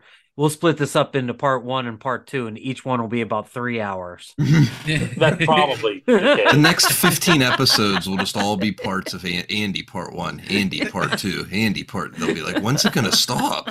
Just I think for it. the- It's I think for the basically next one- Gear Man Steve. oh no, we want to have Gearman Steve on for sure. If I would have known, I would have taken the call Oh, when he called me. Well, I like personally before we continue this because we might go another 45 minutes if I don't stop it. I just got to say like Andy, like everything you guys have done, like everything you've done from the rod holders to the bait selection, you know, to the podcast to just being willing to help guys with their boats, like Tom experienced. I know you helped me a good bit with the rod holders, you know, like everything that you guys have done and everything that you've done just absolutely like thank you for everything. Because that podcast when you guys started that you know and i'm sure you know this but the impact that you guys have made on a lot of musky fishermen you know all of us included it, it's something that to me is it's a very special thing and you know just thank you for all the hard work and time and because you know you know it as well as anybody like podcasting is not lucrative at all. Mm-hmm. You know, aside from being able to connect with people and establish relationships and and to to really you know, just kind of broadcast and, and entertain and, and help people out. Like that's what it was all about. So You mean you guys haven't been getting your checks? what? Uh, w- w- w- we just get envelopes of cash. yeah. Like, uh, this is a quote from Gearman, okay? And I don't, I don't think he put this on the podcast, but I've been using it, so I, I'm, I'm giving him credit here. He said something to me once, and he says, "Not everything can be justified with money," and and and that goes for buying something, and that goes for giving something. Yeah, that's extremely true. Uh, And you know, one hundred percent. I use that And- one at least once a month in Cabela's, talking to the girlfriend that money doesn't justify everything. It's just money. right, I mean, you make more every day. Yeah. I mean, yeah, it, it's one of these things. It's like, yes, there there has been some monetary gain from the podcast. Overall, if people actually saw what it was at the end of the day, no one would even be envious of it. Mm. I mean, th- th- there were some there were some really good things. There were some not so good things when it came when when you start bringing bringing like outside personalities on to for promotion. Like, I don't want to say like they all had their ups and downs, Mm-hmm. and you know some like it benefited some more than others, and and it just it was one of those things. It's like even if even if this was all given away, like my time, my effort, buying all the equipment, you know, I've got like four mic stands, four mics. I've got the mixer board. I got all that stuff because if you don't put out a good product, no one's going to listen. Mm-hmm. But if for nothing else, if it can tie people together and it can inspire some stuff, I, I like what, like what, what could you ask to be like, oh no, I'm not going to do that for for for anything less than this. It's not genuine at that point. Like I, I felt that I, I might have helped some some issues here with painted bucktails and hooks and stuff like that. Oh, for sure. But we also had the fart jokes. And if I was if, if I was tied to anything to where they were controlling what we said, it's it, it's not it's not fun. It's not real. It's it, it's like the downfall of YouTube having commercials jammed into stuff all the time. Right. But yeah, I mean, yeah, it's it's a labor of love, but there is a fringe benefit to it, and and it's just it's it's money not justifying, you know, that the lack of money doesn't mean it's not worth it. Yep. I mean, even in our little short time, we've all had like experiences at Muskie Max, like kind of how you described earlier, where someone comes up and it feels like they know us, but we don't know them, and they'll tell you a story. Like we've had people that were alcoholics that say that you know listening to like some buddies talk about fishing, it keeps them off the wagon, and it's like stuff like that, or like people that were depressed, and it's like really, like, Mhm. uh, that may that's what makes it worth it. That makes it really cool. And Yeah, or or they're like, hey, I like to, you know, like we would always typically, you know, do a Tuesday or a Thursday show. I mean, early on, I think it was a Tuesday, then it kind of shifted just how schedules were and stuff like that. And if we didn't have one loaded up by Friday morning, sometimes I'd get texted like, "What's going on?" I'd like, you know, this this happened or that happened, and you know, whatever.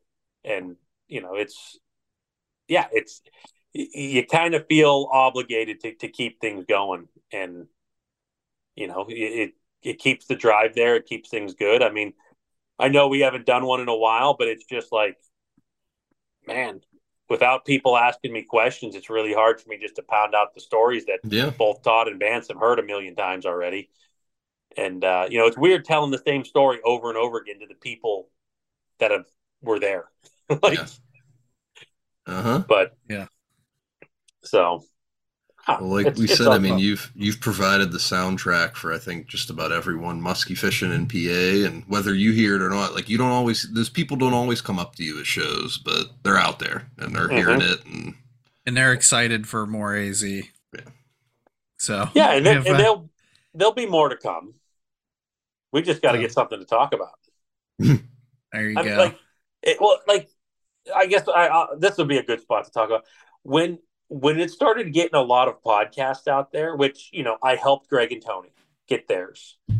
Um, you know, I, I talked to uh, uh, Team Rhino. I got I got the backlash. I I at least I talked to him about it and and told him some of the equipment and some of the stuff like that. It's like it's one of those things. It's like yeah, you just help each other out. Mhm. And and when things started getting to where uh what Tim Tim Walacki when when we started like stepping on each other's I don't want to say stepping on each other's toes in a bad way, but when we're starting to get the same guests around the same time, it starts getting like, holy crap. Like, why is anyone going to want to listen to ours? They put theirs out like a day before, you know, and it's just like, there's only so many big names that are willing to do these shows. And you, you get them, and it's like, okay, if we ask them to come back, is there anything new to talk about? And you're like, oh, they just did that show. They did that one. And it's not like, oh, we need to get ahead of them and, and, and beat that show. No, it's we're putting out content that's like 75 minutes a week. And people could probably consume five hours of podcast a week and they go and listen to two or three other podcasts. You're it's not like they have to choose. Oh, I only have one show to listen to a week. No, they're listening to all of them. So it, it was never like there was a competition, but it started to get to where guest overlapping and we're having multiple times the guest on and you just start the the well isn't that deep to be spreading it that thin. So, you know, it just gets to where like what else can we talk about without us just talking about ourselves all the time? Which basically I did that now for what uh, three hours. So- and it, it was an amazing three hours. It's supposed to be that way tonight. but you know it, it's it just gets to that point and, and we're like listen we just had a we had a, a rock and show season i'm tired they're tired they're going to be kicking up here soon to, to to start doing their guiding all summer you know we're going to take a nice breather we're going to get some stuff you know settled out rested up and uh you know we'll have some more shows i mean we, we pay for the year subscription to to be able to put those shows up and you know I, I feel that it's worth having around so we're not done. We're just resting. That's awesome. That's awesome Sometimes to you hear. need that. Well, Yeah. we're looking forward to it. Yep. Yeah. What I should have done, I should have hit record on my mixer, Ooh. and I should have loaded this thing up on the AZ before. and beat guys- us to it. beat us to the punch. There you go. Hey guys, I, had the musky hunks on as a guest. I, Genius.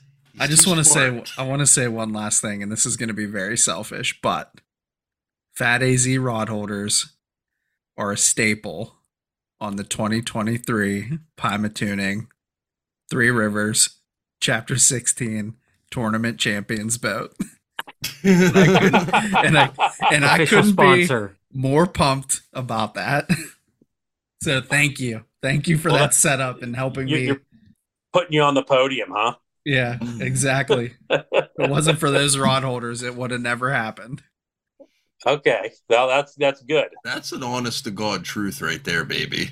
Dude, I I I say that jokingly, but I mean it though. Yeah. Like I It's Well, I, I should I we should go ahead and put it out there that if our listeners want to hear part two of this, uh, that we should get Andy back on because I think I think we should have Andy back on here in the very near future to finish all these all these Really topics. get into the mud. yeah. I mean, yeah, because we just scratched the surface on some. of this. Absolutely. Mhm. Yeah, you probably want to hear how I scraped Luke off the road when he flipped his bike next to me, and Ooh. Well, we gotta yeah, we gotta hear that one. We gotta save it though, because Start making a list. Look at Nick. He's Nick's he's fading fast. He's fading quickly. Can I just wander around the pole barn and ask you questions about things that I find? Well, I'm- That'll What's be the next one. Nick, you can be on you can be on on site. Yeah, well, uh, that's one thing, Nick. Like, why didn't you come down here for this? I I, thought have the about mic it. set up. And secondly, if you're going to do that and we're going to do like an MTV Cribs, we can absolutely do that. I love it. Oh man, this is even better. This is great. you see over Man. here, this is a stack of hooks. Yeah, that's right. you want a horror movie? I'll push you in it. What's this? Why? why what's this strange uh, crock pot contraption that looks like it's a, a set piece for the Boston Marathon movie? Well, it's uh, it's where where I do a lot of cooking, and that's you know what I cook we sell for money, and uh, it's for Jesse, we gotta cook. I'm glad But, you uh, specified it was for rubber. I mean, we have we have a yeah we we changed we did a lot of updates this past year on the on the swim baits, and we have this like big four gallon melting pot, and uh, it really upped production on on this on the rubber, and it it made it made the worm possible.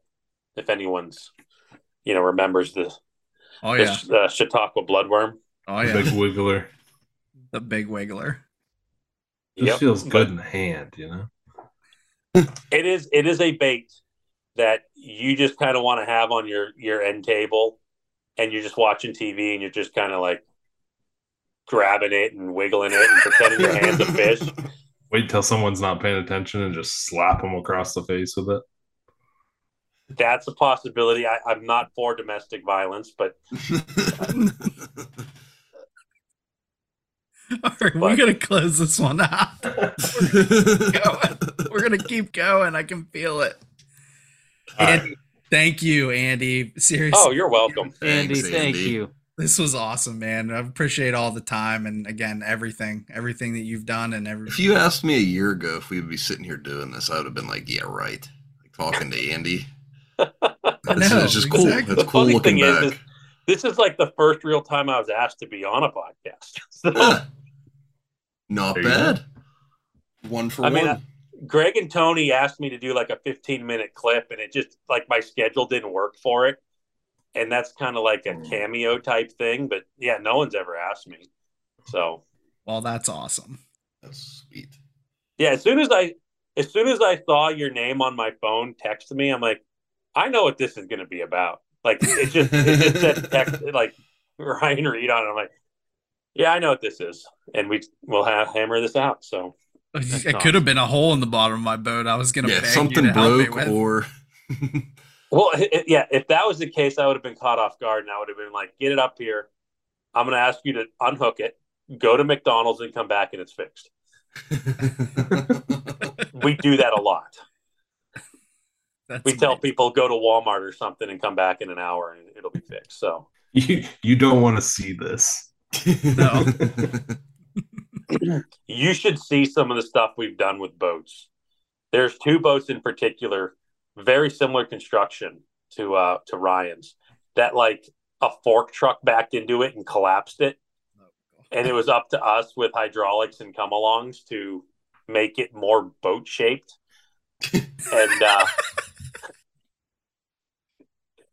it, it's it's not like I, I use this term a lot at the shop. It's not going to be perfect but it'll be better. In both instances that was absolutely the case Oh man. Oh. All right, I'm hitting. I'm stopping the recording. all right that uh, All thanks right, thanks guys. for having me guys Thanks. Thanks for Thanks, coming on. Andy. This is Thanks, fun. Andy. I had to shake him on my last case. Big O don't play.